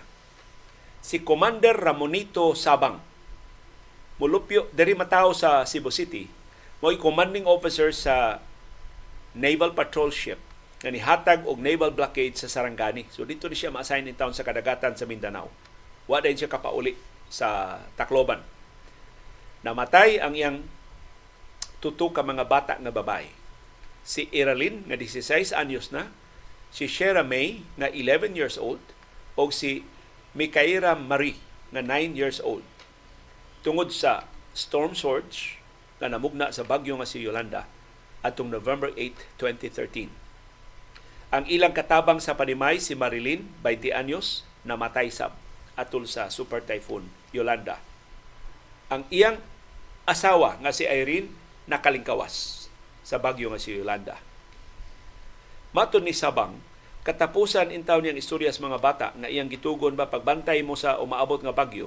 Giingnan ko no intawon siya sa iyang mga anak pa magdadara ka pagkaon pag uli mingadi Tacloban.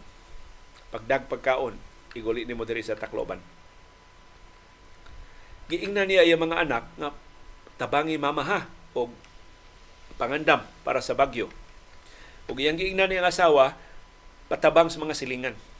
Pero muuli jud ko kutob sa kung muuli jud ko, pero patabang diya sa mga silingan kundi kung kaabot aron makabalhin mo og mas luwas nga lugar.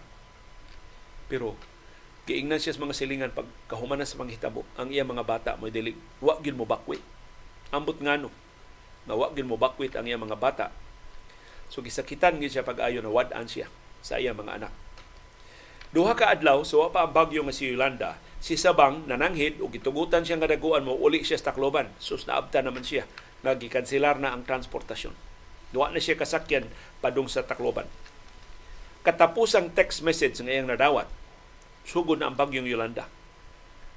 Sa yung buntag sa biyernes, pag, eh, biyernes man to, naigo ang Yolanda, nakadawa siya text sa iyang asawa nga natukas na ang atop sa ilang bay.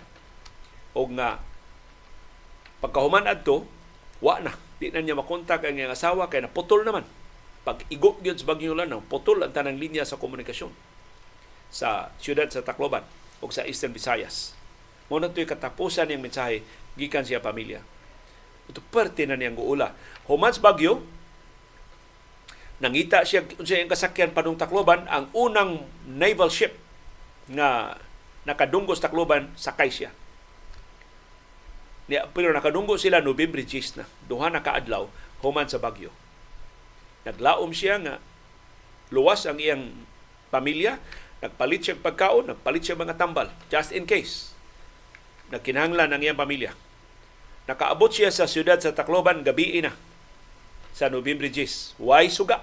Ay na ponder man, napawang man na linyas kurente.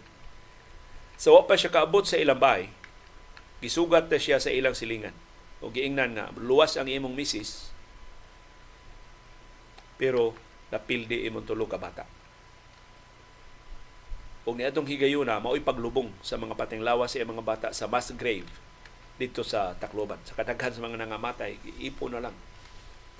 Ug mas grave ang mga biktima.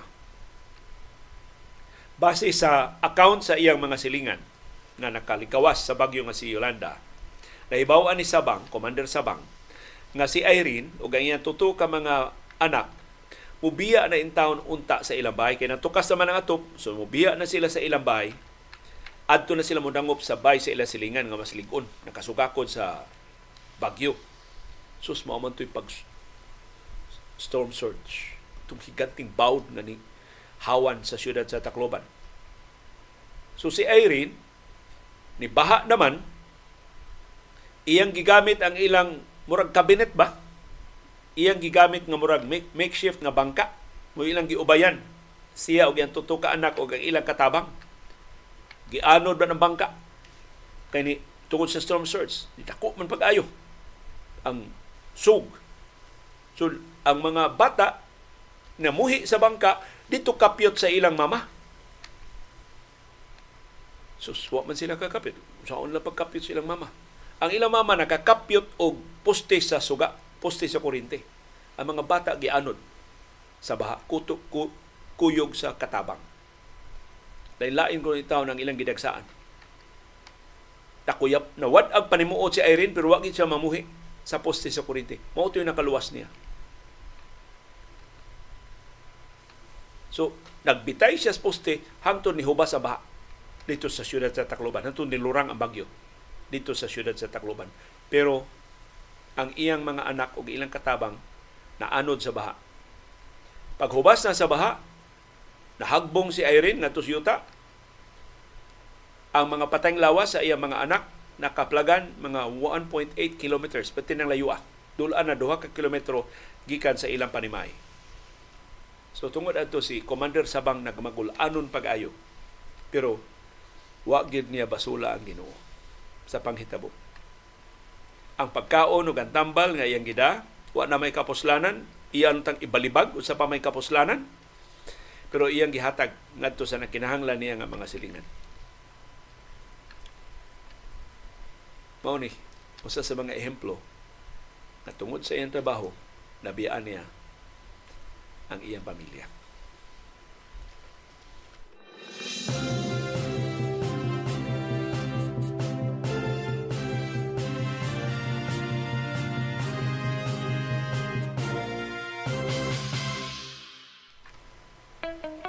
Dunay daghang matang sa kasayuran. Dunay kasayuran pinadaylang. Dali ra kay mahibawan. Dunay si kasayuran gitaguan, gilumluman ang ayang kuy-kuyon sa katawhan.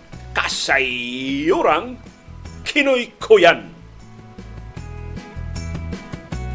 Unsa may sinugdanan sa away ining duha. Pulos ni sila taga-atua. Ang gobernador sa Subo si Gwendolyn Garcia o si Rowena Burden nga usa ka inila nga doktora Kining awayan nilungtad na ni og pipila ka katuigan. Wa na ko kasubay kon unsa ang sinugdanan pero ni ulbo ni pag-ayo sa niaging pandemya. Dihang ni kako sa Quack Science si Gobernador Garcia iyang gipromote ang tuob, iyang gisalikway ang siyensya, si Dr. Rowena Borden nga suhito sa medisina, puwerteng sukua sa ka-irresponsable niya, gibalikas, gi, gisaway siya. Nisamot pa gyud ang away nilang duha dihang si Gobernador Garcia ni pakauaw sa mga doktor o sa mga doktora o sa mga nurses nga nilalis sa quack science niya.